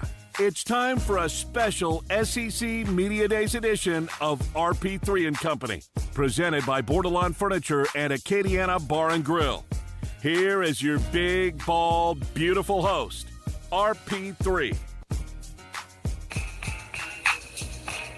Good morning and welcome back to RP3 and Company as we broadcast live from the College Football Hall of Fame on Radio Row for SEC Media Days, which will kick off well, in a few hours from now when SEC Commissioner Greg Sankey will take to the podium and do his State of the Conference address. And that'll be followed, of course, by LSU new head coach Brian Kelly, they will be first up of all the SEC teams to go through the gauntlet that is SEC Media Days. Two hours are in the books. This is our final hour. Coming up in a half hour from right now, the Mad Dog himself. That's right. Ron Higgins, the award winning columnist from Tiger Details, will be joining us live here on Radio Row to get his thoughts on what he expects to hear from the commissioner LSU's new head coach Brian Kelly and more. So that's coming up half an hour from right now. We also have a poll question of the day for you to vote on. You know, leave your comments on Facebook and Twitter, of course. It's about what is more likely to happen to yours truly, RP3, and of course, Matt Miguez, host of Crunch Time with Miguez and Mesh. He'll be doing his show from 4 to 6 daily here as well, Monday through Thursday. What's more likely to happen to the duo of RP3 and Miguez here in Atlanta. Right now, 37% of you say the most thing, the most likely thing is for us to lose our hotel keys. 33% of you say sleep deprivation, 17% say other, while 13% say having your car booted. And as I told you before, the last time I was in Atlanta for the Chick fil A Peach Bowl National semifinal game, that's exactly what happened outside of a Waffle House in downtown ATL. So it can always, it can always happen. I'm just saying, it can always happen. So keep those votes coming, keep those comments coming on our poll question of the day here for RP3 and Company. But right now it's time to bring on our second guest of the day. The first half of the Major League Baseball season is in the books. Midsummer Classic is here. Home Run Derby will be tonight. All Star Game will be tomorrow night. And to give us insight on just how well the Houston Astros have done as they sit at 59 wins, the third most in Major League Baseball. And what are some things that they need to do to improve on in the second half? And also get some thoughts on how they fared in the Major League Baseball amateur draft yesterday is our friend from the Locked On Astros podcast. Brett Chancey joins us now. Brett, good morning to you, brother. How are you, my friend? Man, I'm doing great. I'm really excited the way the Astros first two rounds, you know, ended up. The first two picks, I definitely give them an A plus. The third pick, probably an A, a B plus, and we'll talk about that. But this Drew Gilbert kid, um, I'm excited about him. I'm, I'm looking at his grades. I'm looking at his peripherals and what he brings to a clubhouse. And I think there's a lot of potential for this kid to have success in, in the major leagues. So let's talk about the draft, and then we'll go into the first half of the season. Let's uh, let's talk about the draft. Uh, they have a kid, a talented kid from the University of Tennessee. Uh, we're talking the SEC tournament MVP and an All American, and he's got some moxie to him. He's a hard worker. We know that, a leader. What do you make of the young man out of Tennessee that the Astros were able to select late in the first round? Well, he was a kid that they thought was going to go probably a little bit closer to the top pick. He would have had he been six two or six three. I think his size scared a lot of people, but he's got a rating of 55 for his hit, 45 power, run 55, arm 60, field 55. This kid rates at a 50, and there's a 20 to 80 point scale that they rate all prospects. And when you rate at a 50 or higher, that's major league level, and then anything above 50 is above major league, basically average. What he brings in terms of putting the team on their back, a Carlos Correa type attitude, a George Springer type spark plug, which they've missed since they've been gone. The Astros have been wildly successful without them, but when this team doesn't do well or, or they kind of struggle, people, the first thing will say is, well, we don't have a Correa or a Springer in the clubhouse. Now, while this kid won't make an impact tomorrow, when he gets to the clubhouse, he can be the one to continue this culture that they've built in Houston where players are ride or die with their team, very loyal. And his coach had a lot of high praise for him. I mean, his his power may not be super like he may not be a 20, 30 home run guy, but he's five nine, and if he plays center field, you know that that size plays well at second base. That size plays well in other parts of the field. When these players get into the Astros system, the Astros put them at multiple positions to make them a more valuable asset to the to the um, you know to the entire organization. What do you make of the other 21 year old left handed outfielder that they selected in the second round? I love this kid. Jacob Melton was an absolute gift. It was like Christmas in July with this kid. This kid has an overall rating of 50. Like um, his run speed is 60, his power is 50, his arm is 55, fielding 55. I'm shocked that he was available there. I'm shocked he didn't go in the first round. And you know, in 2021, he hit 404 in Oregon State. He continued to slash like that um, while he was you know, finishing his last year there. I believe he was Pac-12 Player of the Year. He was All Pac-12. Um, he was an All-Conference player, and he just does a phenomenal job on the field. He's taller. He's a bigger kid, and so I think his tools will play well to get two solid outfielders with the outfield future being somewhat uncertain right now at the Astros. I think is very smart on their part because in the draft as a team, after the first five or ten picks, you go for the best talent that's available. You don't have a guy. And so these are names that were actually tied to the club that the club was talking with, and I think they're very pleased as well.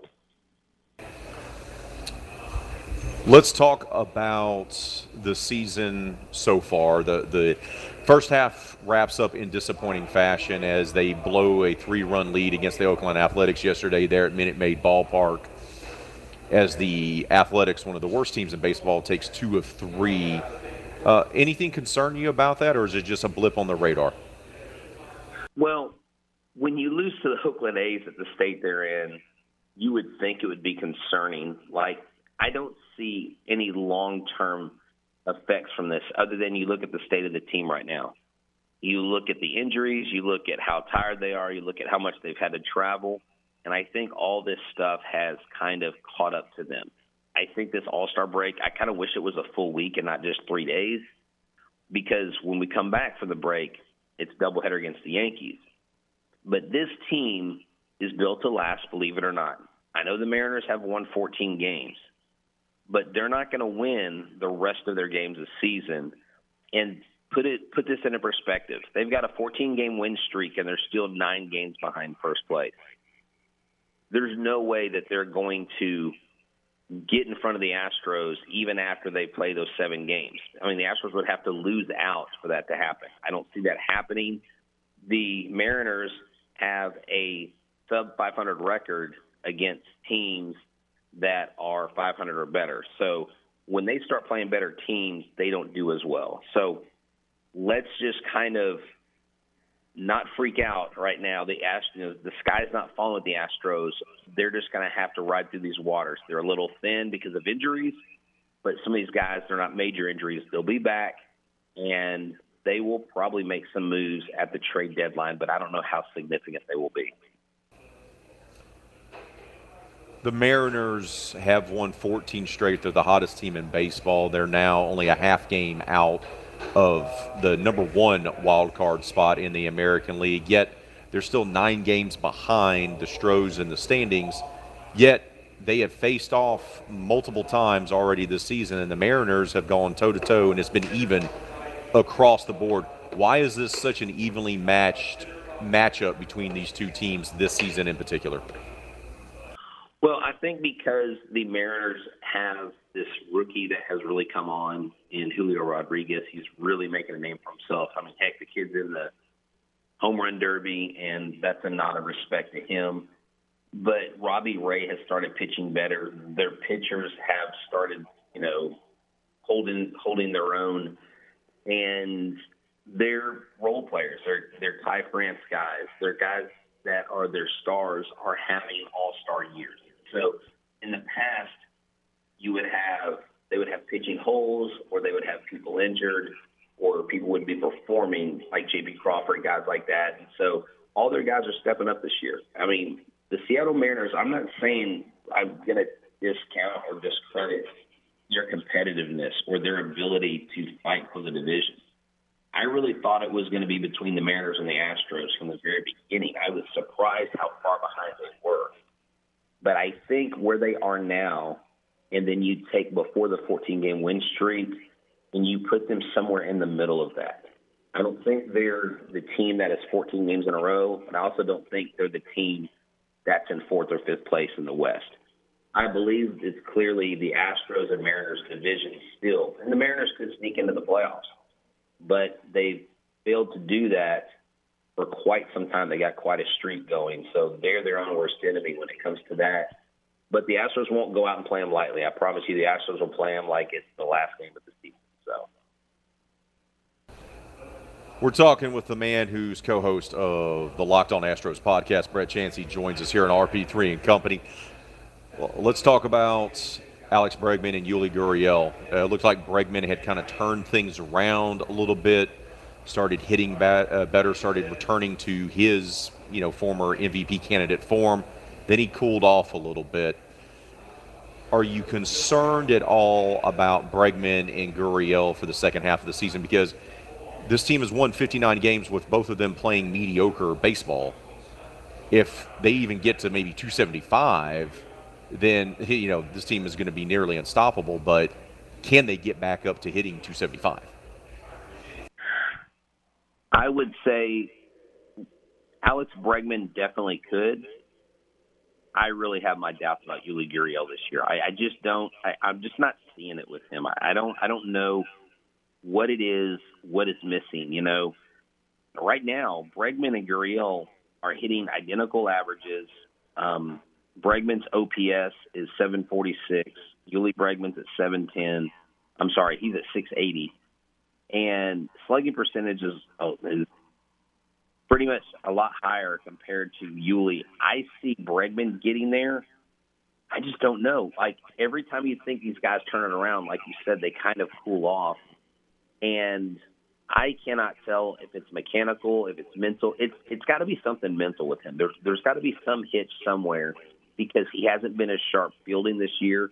Bregman's had a rough year. Bregman's had a rough go at it. But if anybody can pull themselves out of a hole, it's this kid from Albuquerque that absolutely grinded at LSU for two years that I got to see in person and is the guy that was nearly the MVP in 2019. So if anybody on this team can pull themselves out of a hole, I think it'd be Alex Bregman's more in the likelihood of that than Yuli Gurriel simply because of age and moxie. What's the move they need to make by the trade deadline to improve this team and put together another lengthy postseason run? I really think they need to go out and get some sort of help as far as left-handers in the bullpen. I think their bullpen is fine overall. I mean, they're one of the top two relief pins in the entire league. So they don't necessarily need help there, but with Matan being somewhat pedestrian, you don't know what he's going to do. Maybe he turns it on come playoff time. You really need someone, a left-hander, but you may need that more for a World Series than you do the American League because there's not a ton of American League contenders that have a lot of left-handed batters. I believe that's more like a Dodgers or Mets thing. So I don't know how high they're going to focus on that.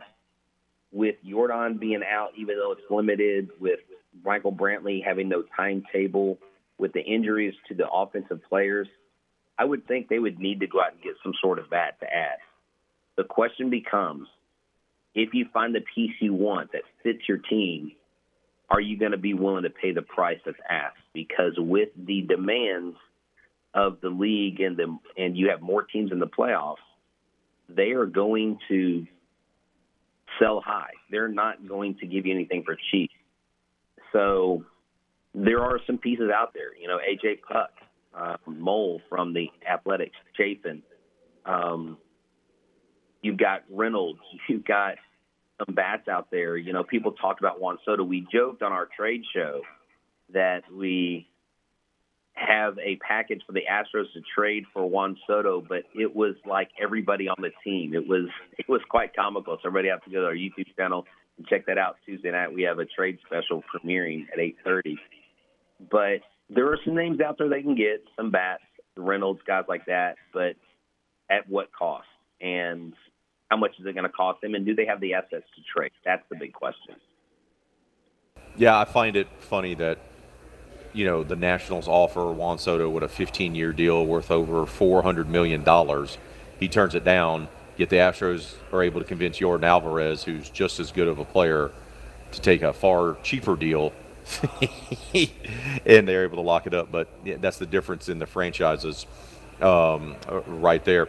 Um, all right, bud. How important is this next few weeks for the Astros? Obviously, you have two against the Yankees on Thursday, the doubleheader, and then you play two series against the Mariners to wrap up the month, and then you won't play the M's again. So, how important is the next few weeks coming out of the break for the Stros?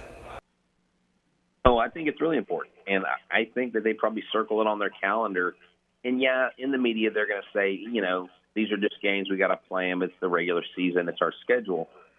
But when you do have a team as hot as the Mariners, and you know that they've given you fits in the past, you absolutely have to focus and concentrate because you got those three games between the Mariners at Seattle and then the Mariners here in Houston, where you play in Oakland. So there's no rest for the weary. It's literally, I mean, there's no days off between the 21st of July and the 31st of July.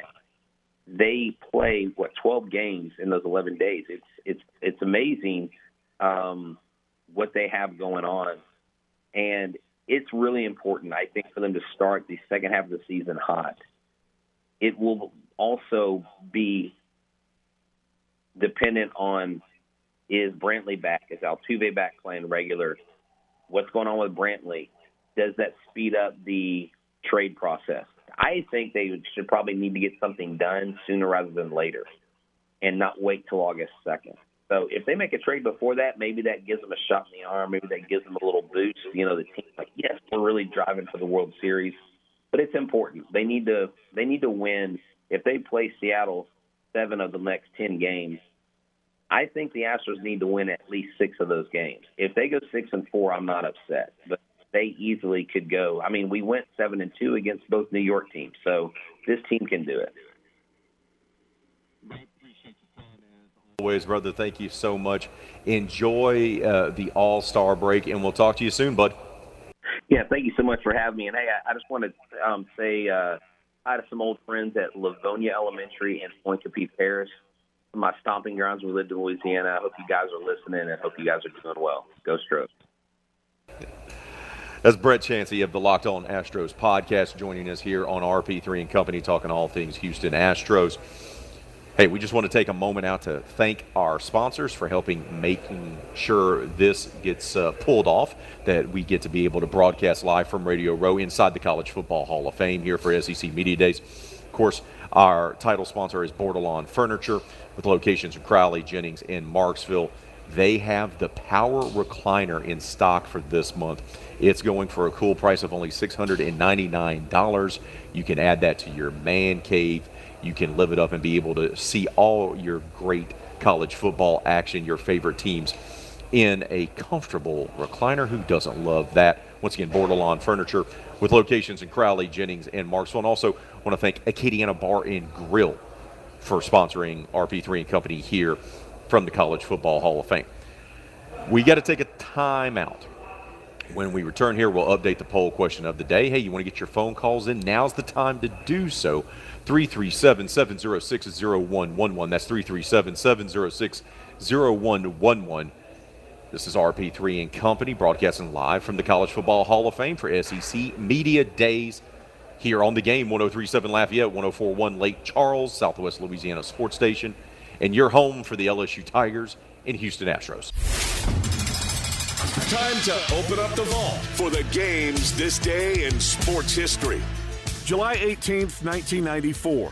The Houston Astros tie the National League comeback record with a 15 12 victory over the St. Louis Cardinals. The Astros trailed 10 to nothing. That was this day in sports history.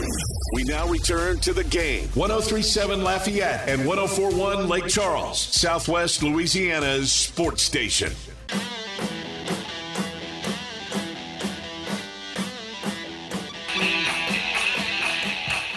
Oh, you watch his TV specials, you listen to his podcast, and now you can see comedian Bert Kreischer live in person at the Cajun Dome on September 16th, and you can do so with a simple text message. That's right. To score tickets, join the game's brand new text club by texting Bert to 337 283 8100. That's Bert to 337 283 8100. Once you're a member, you'll be eligible to win tickets to see Bert Kreischer live at the Cajun Dome courtesy of the Games Text Club.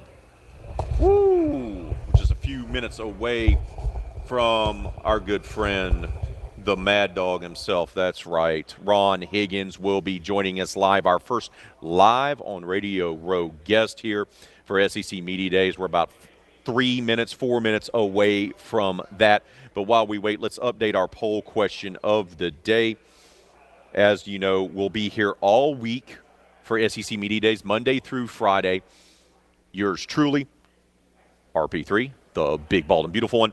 And of course, Matt Miguez, host of Crunch Time with Miguez and Mesh. But we asked you, what is more likely to happen to yours truly and Miguez here in Atlanta? Your options having our car booted. That happened one time, one of the last times I came to Atlanta for the Peach Bowl.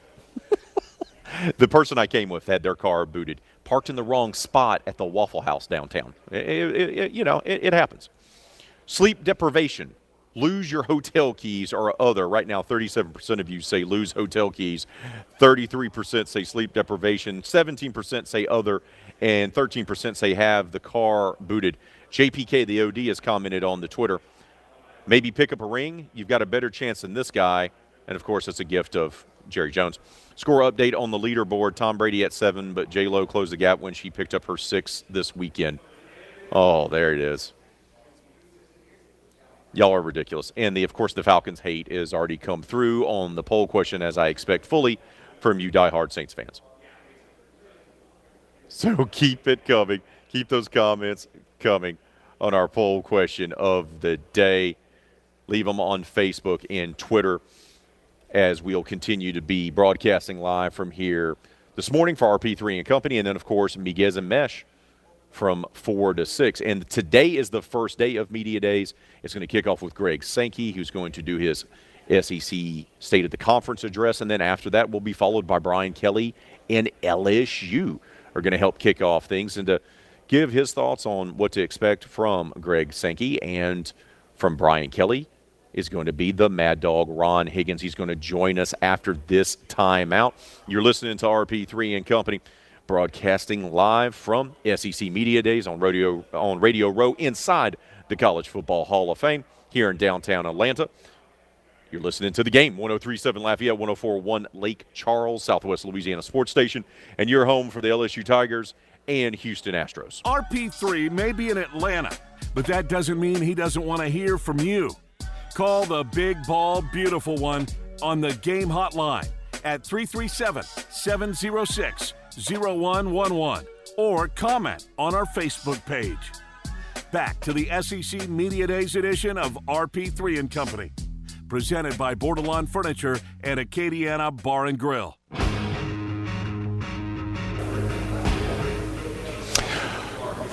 Welcome back to RP3 and Company as we broadcast live from the College Football Hall of Fame for SEC Media Days.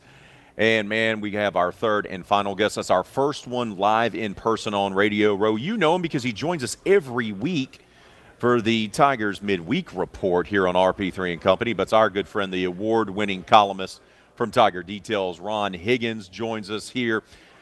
Ron, does this ever get old, media days? No, it really doesn't. It's, it's kind of like, uh, well, first of all, it's uh, always fun to watch sports writers dress up. you know, because ever since they started really, you know, the SEC network started doing this, and in the main media room, they when you ask a question, they'll they'll show you. Correct. So all of a sudden, sports writers figured, you know what? Maybe I should not wear like the freebie golf shirt I got at that tournament last weekend for being a media guy, and I'll and I'll put on something that looks good, you know, for be professional. So. Uh, so obviously, you see Raymond out here and I we have sports jackets, and honestly, the only time you see riders with sports jackets are at funerals or weddings. So funerals but, or weddings. But it, no, it, it never it, it, never gets old. This is the 37th one. I've been all of them. Uh, maybe one of the few people here been all of them. Uh, but it's uh, it's kind of it kind of kicks off the year. I mean, even though you know LSU doesn't open football practice till August 4th, it still kind of kicks off the year and kind of gets you in that mood of like of thinking football. Uh, I'm sure the the preseason football magazine sales pick up from here to, to the end of to August now because this kind of kicks it off. And if you're watching at home on the SEC network and stuff, you you kind of get to see all the coaches talk and whatever. So yeah, it's it, it doesn't get old. But plus you uh, you get to see all your friends in the business, your your, your writer, uh, the ones that are left for me. uh, but no, it's it's great, and and and you know. It's nice to be in the Football Hall of Fame, but uh, I think we all kind of, if it took a media vote, we prefer Alabama and Hoover. Uh, it's just something about watching all the Alabama football fans in the lobby of the Wynfrey Hilton Yes. trying to get autographs from Coach Saban. and they stand and and and they just. Uh, uh, the first year I went a couple years ago, I'm a big guy. You, you and I are big guys, so mm. I had my sport coat on, and I'm a big guy. So they see this big guy coming down the escalator, Must be a player. and, they, and they're like, "Oh, they must be a player or a coach." And then they realize, "Oh no, that's just a media guy." Hey, and listen. they're just so disappointed. listen, uh, listen. They're uh, just I- so uh, disappointed. I, when I covered the Olympics one time in Seoul, South Korea, I went out one day shopping. These Koreans thought I was Larry Bird. I went to a Nike store. Larry Bird, Larry Bird, Larry Bird. I'm signing autographs for an hour. You know, Larry Bird, Larry Bird. That's the truth. yeah. I like that. I Larry love that. Oh yeah, I'm Larry. Bird. How me? Yeah. Yeah, the facility, the College Football Hall of Fame, is is amazing. The little bit I was able to look around today, it's uh, really uh, top notch. You can tell they actually put the the effort into it. All right, bud. Today, Greg Sankey's going to kick us off. The commissioner we know he's going to be asked about expansion, realignment, expansion, realignment. It's going to be there's going to have there's going to be a dozen guys that are going to ask try to ask that same question six different ways. What do you think the big message is going to be from the commissioner, the most powerful man in college football? What I want him to do is like to take an SEC cap up there and have teams' names on pieces of paper and put them in the cap. He goes, okay, we're going to expand by two teams. I'm going to pick them out of the cap right now. We go, no, the writer in the first row, you come pick one and tell me like like a, that'd be awesome. Like National uh, Signing Day. I, I, think he's going to say that you know he, while he recognizes the college football landscape is changing, the SEC is happy with the 16 teams. Uh, they don't feel the urge to. Uh, I mean, they're happy with 14 teams. They don't feel the, the urge to expand. Uh, uh, they they're I mean they're going to expand with Texas and Oklahoma, so that's as far as they're going to go. They don't feel like at this point there's any need to go any further. And like I told people, I said uh, the beauty of the SEC is that uh, in this league, even when they add Texas and Oklahoma, all the teams in this league in their states, all the states are connected together. Correct. There's other leagues, not so much. You know, Pac-10, all of a sudden the Big Ten two time zones away. Uh, I think that's. I, I think the SEC likes to stay connected, and I don't think I don't think they feel they feel like they have to expand. When they got Texas and Oklahoma, Texas and Oklahoma called the SEC. SEC didn't call them. Correct. And they feel like, you know, we don't feel like the urge to like we're in a competition at this point with the Big Ten and to see who can expand more next. So I think I think they'll, they'll say, you know, we're pat, we're happy.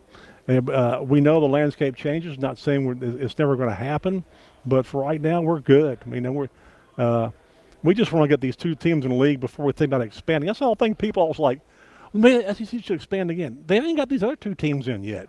They haven't Correct. got the, they haven't got it acclimated. They haven't had the schedule set up yet. I mean, they got to get these other two teams in, on board, but and, and, and mesh them before they, they bring anybody else in. So I think I, I don't think if if they SEC expanded quickly, I'd be stunned. Yeah, and look, in first of all, we're not going to know about it either, right? Because uh, they're going to have it behind the scenes. It, do I believe Greg Sankey's having conversations with teams from other conferences? Absolutely. There's conversations that are being had behind the scenes, but he's from a position of power, and he's going to be like, okay, it, it, they. I never, I'm never going to see a scenario where Greg Sankey's going to get desperate. No, I just, I just, I just don't envision that. And I know, look, the Big Ten getting USC and UCLA is a big deal. I get that, Spe- specifically USC, UCLA really not, but USC is a big deal. I get it, and, and and it makes a lot of headlines. But if you're the SEC, if you're the SEC, does that eh, does that threaten you? No, hmm. I, I don't. I don't believe it does because you know you're still the premier conference for college football, and college football is the engine that drives realignment, the engine that drives the expansion and everything like that for super conferences, it's because of the SEC, not because of the Big Ten, even though the Big Ten is is powerful. We're talking, of course, with Ron Higgins, the award winning columnist from Tiger Details. He joins us here live on Radio Row from SEC Media Days inside the College Football Hall of Fame. Let me ask you this. Let's switch gears to Brian Kelly. It's his first media day here for the SEC. We've talked about this a little bit lots of questions about this team, lots of questions about how good this team could be or is going to be. Well, what do you think his overall message is going to be when he takes the podium a floor below us to later today? Uh, it's probably someone told LSU media jokingly, "We're going to win every game," and then they say, "I'm just kidding." Uh, that's the thing I like. I kind of like about Brian Kelly that people don't realize he he, has, he has a sense of humor. He does, but he has to explain to people like they don't believe he's funny. He'll, he'll say something, go, "I'm only joking." You know, like they don't like like like they, they, they can't understand his straight line. Yes. Uh, uh, I think he'll say, you know, look, he he he likes what he, he's taking over. Uh, he's had to change the culture uh, somewhat. I mean, obviously he's he's a lot different coach than they had before. That, that he actually has a plan. He doesn't take his shirt off and flex, and so. And, and, and so and, oh baby on the bayou. uh, and so uh, I think he, he likes what he has. He likes uh, you know he's going to say I, I, you know I it's not my plan every year to, to sign 15 transfers. Right. But we had to. Uh, we like the, you know, our recruiting is going well, uh, and you know, whatever you pick us, that's fine with me because I think he's in his mind. They're not going to be. I, I, think. I think the media people are going to pick LSU fourth or fifth in the division. Uh, they they don't believe they're any good. Uh, they, so they, they, Alabama, what A and M, Alabama, A and M, even Ole Miss, Ole Miss, uh, and then probably LSU's four. I mean, there are Arkansas. I mean, people. I mean, people. They just they believe LSU's in the garbage. In the garbage, they they just think. I mean, I've seen stuff where they just like, you know, fifth, sixth. I saw somebody pick them six. So they, they'll be six and six. This team, this team, uh, will not be six and six. I, I'm thinking this team will be no worse than eight and four, probably nine and three, uh, depending. You know, they get their quarterback settled, uh, right. and uh, if their depth holds up on the line, they'll be fine. And I and I think I think he's going to uh, project an air uh, of confidence. Uh, uh, you know, the, everybody will understand what he's saying because you know. Uh, it, I mean, people in Louisiana, we, we could understand what Ed was saying, but nobody else could. uh, but we, we, we, we, we, picked him up. Uh, but I, I, I think people will be impressed by Brian Kelly. I mean, every time I've dealt with him, I just found him to be a straight shooter. Uh, no, no BS on his answers. Uh, you know, which how do you feel about? Because this is something you and I talked about. Is Ed Orgeron post title game, uh, title season, did a poor job of constructing a competent staff. Brian Kelly seems to be, you know, he seems to be more of a taskmaster. He seems to be more involved with all the processes of putting it together a staff. How much confidence do you have in the staff being better for, you know, from the coordinators down to the position coaches? I think these guys are proven. I mean, their, coordinators are proven. I mean, uh, I mean, I mean, Denbrock's been with, with, with him before uh, offensively at, Notre Dame, so he knows they've been. I think, I think Denbrock was in Brian Kelly's wedding or vice versa. They've known each other forever. Right. So I mean, they know each other. Uh, I like the staff he put together. He has a, a, good mix of guys who've been in the SEC. Sure. Uh, the guys with Louisiana ties, uh, and when you start off with Frank Wilson as your first hire uh, out of the gate, you you kind of get everybody's attention. Uh, I think they've kind of proven in the month of July that with 10 commitments and a bunch of good people uh, that this staff is like a bunch of piranhas the way they recruit. So I think he's I think he's put together a good staff. Uh, probably Ed's staff. He just he just got either he got retreads or got guys with no experience, and, and I don't know. I, I'm thinking maybe maybe in the college football world they didn't quite believe that LSU was going to sustain after the national championship year, and that they thought this guy's going to get fired in a year or two. What am I going to be doing? You know, and so maybe that was one of his problems. He couldn't hire anybody really any good for the, the coordinator jobs, the quarterback coach. Well, the, the problem is is that he lost talent and then he tried to rebound, but he didn't do his due diligence with the hiring process the year after, and then they had the bad year after the national title season and then he tried to fix it, but by that time it was too late. That's what it felt like to me. Uh, when, when, when Raymond says he didn't do his due diligence, it means he didn't interview somebody before he hired them, which is the most outstanding thing I've ever heard come out of a coach's mouth. And, and we, we Hold he, that tiger. Hold he, that tiger. he said that on a, on a, a, a teleconference with us. Yes. At the last question. And everybody went, what? And so right right then LSU, the guy, the moderator goes, that's it of our press conference. Thank you. And so the, at SEC today, that last yes. year, the first question, if I had the first question, Ed, I want to get this straight. Did you not interview the guy? And he, he well, I didn't. I, mean, I didn't. Like he was always honest. He was always honest. Yeah. You know, I think Ed was always honest because at Ole Miss he wasn't honest. And so, when, but the second time I took his, uh, I covered him at Ole Miss when I was in Memphis, and everything Ed, everything was not the truth he said. But here, he's so paranoid. It was his first time as a head coach. He didn't want to let anything out. Right. Here, he went overboard with the truth, and yeah, and so so yeah, due diligence means you know between lines. I did not interview the guy I hired. I did. I it was just my favorite thing. I, I, I, I did. I just I, I said okay, sure. I, re, I, I did a reply all to an email request and hired him that way. Um, oh man, uh, expectations we talked about. You said like eight or nine wins.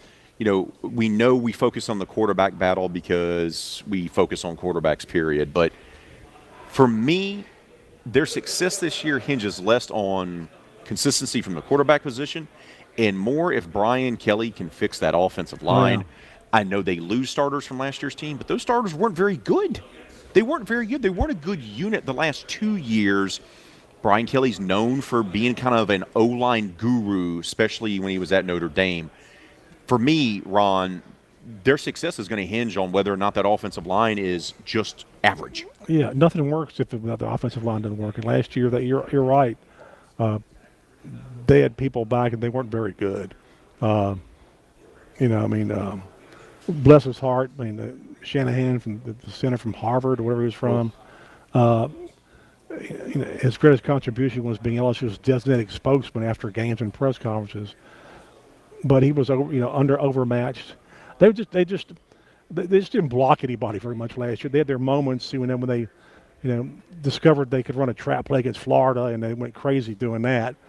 But otherwise, they, they didn't block anybody. Uh, and you're right, they have to block people, especially if you want to, you want to protect Myles Brennan. You're going to have to block because uh, he doesn't move fast, but he can move. But he, he's going to be patient throwing the ball. Uh, Jayden Daniels can move.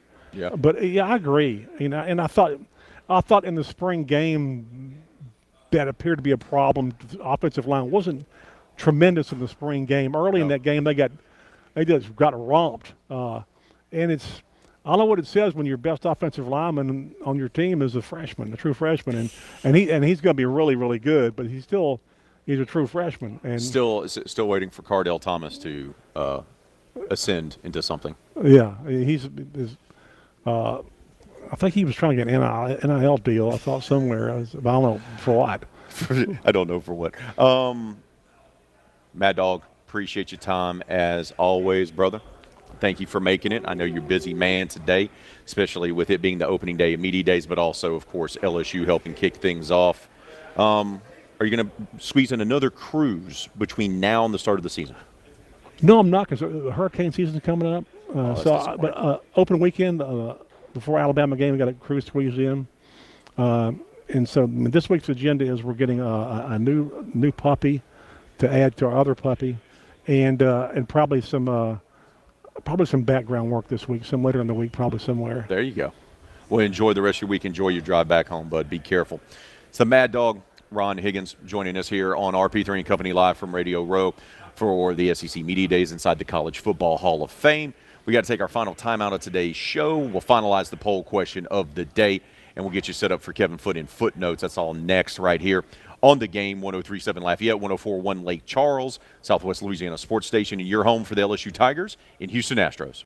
Want to know what happened today at the circus that is the SEC Media Days in Atlanta? Not to worry, RP3 has you covered. Here is the SEC Media Days edition of RP3 and Company, presented by Bordelon Furniture and Acadiana Bar and Grill on the game. 1037 Lafayette and 1041 Lake Charles, Southwest Louisiana's sports station.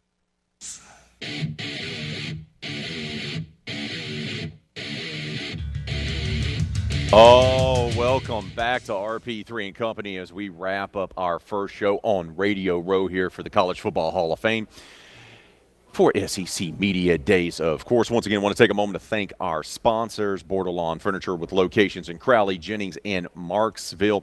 They, for this month, for the rest of July, they have a power recliner in stock.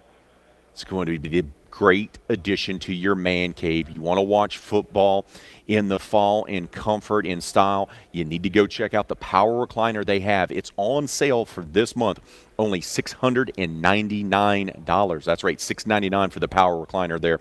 So I want to thank, once again, Bordelon Furniture for serving as our title sponsor for our SEC Media Days Radio Row coverage, as well as Acadiana Bar and Grill for serving as the sponsor for RP3 and Company. I want to take a moment to thank our guest for helping us launch our coverage here at SEC Media Days. Jeff Palermo, our friend, the sports and news director for the Louisiana Radio Network, and also co-host of Tiger Rag Radio. We talked, obviously, uh, all things LSU. Want to thank Brett Chancey from the Locked On Astros podcast. First half of the season's in the books. Once again, Home Run Derby is tonight. All Star game tomorrow. Verlander, Altuve, Alvarez will be out for the All Star game, but Tucker and Framber Valdez will be taking part in their first All Star game as competitors. Then the Stros will get back to action on Thursday, doubleheader against the Yankees, of course. And also, we want to take a moment to thank Ron Higgins, who just joined us here on Radio Row Live in person, the award winning columnist from Tiger Details. Big shout out, of course, to producer extraordinaire Hannah Five Names for manning the ship back in the game studios there in Upper Lafayette. Couldn't do it without all of her great work, even though her fandom for the Seattle Mariners interferes from time to time. Yes, we know 14 in a row. 14 in a row. 14 in a row. It's something to be proud of, five names, but 14 in a row. poll question of the day. We asked you and we wanted to hear from you with our poll question of the day. We want to know what is more likely to happen to RP3 and Miguez in Atlanta? 38% of you say lose hotel keys, 34% say sleep deprivation, 15% say other, 13% say have your car booted. We should have had an option eat at the Waffle House across the way. That will more than likely, definitely will happen sometime in the next four days.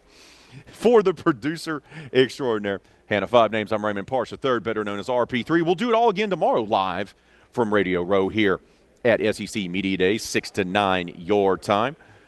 But until then, be safe out there, be kind to one another. Kevin Foot and Footnotes is up next, right here on the game. 1037 Lafayette, 1041 Lake Charles, Southwest Louisiana Sports Station, and your home for the LSU Tigers and Houston Astros.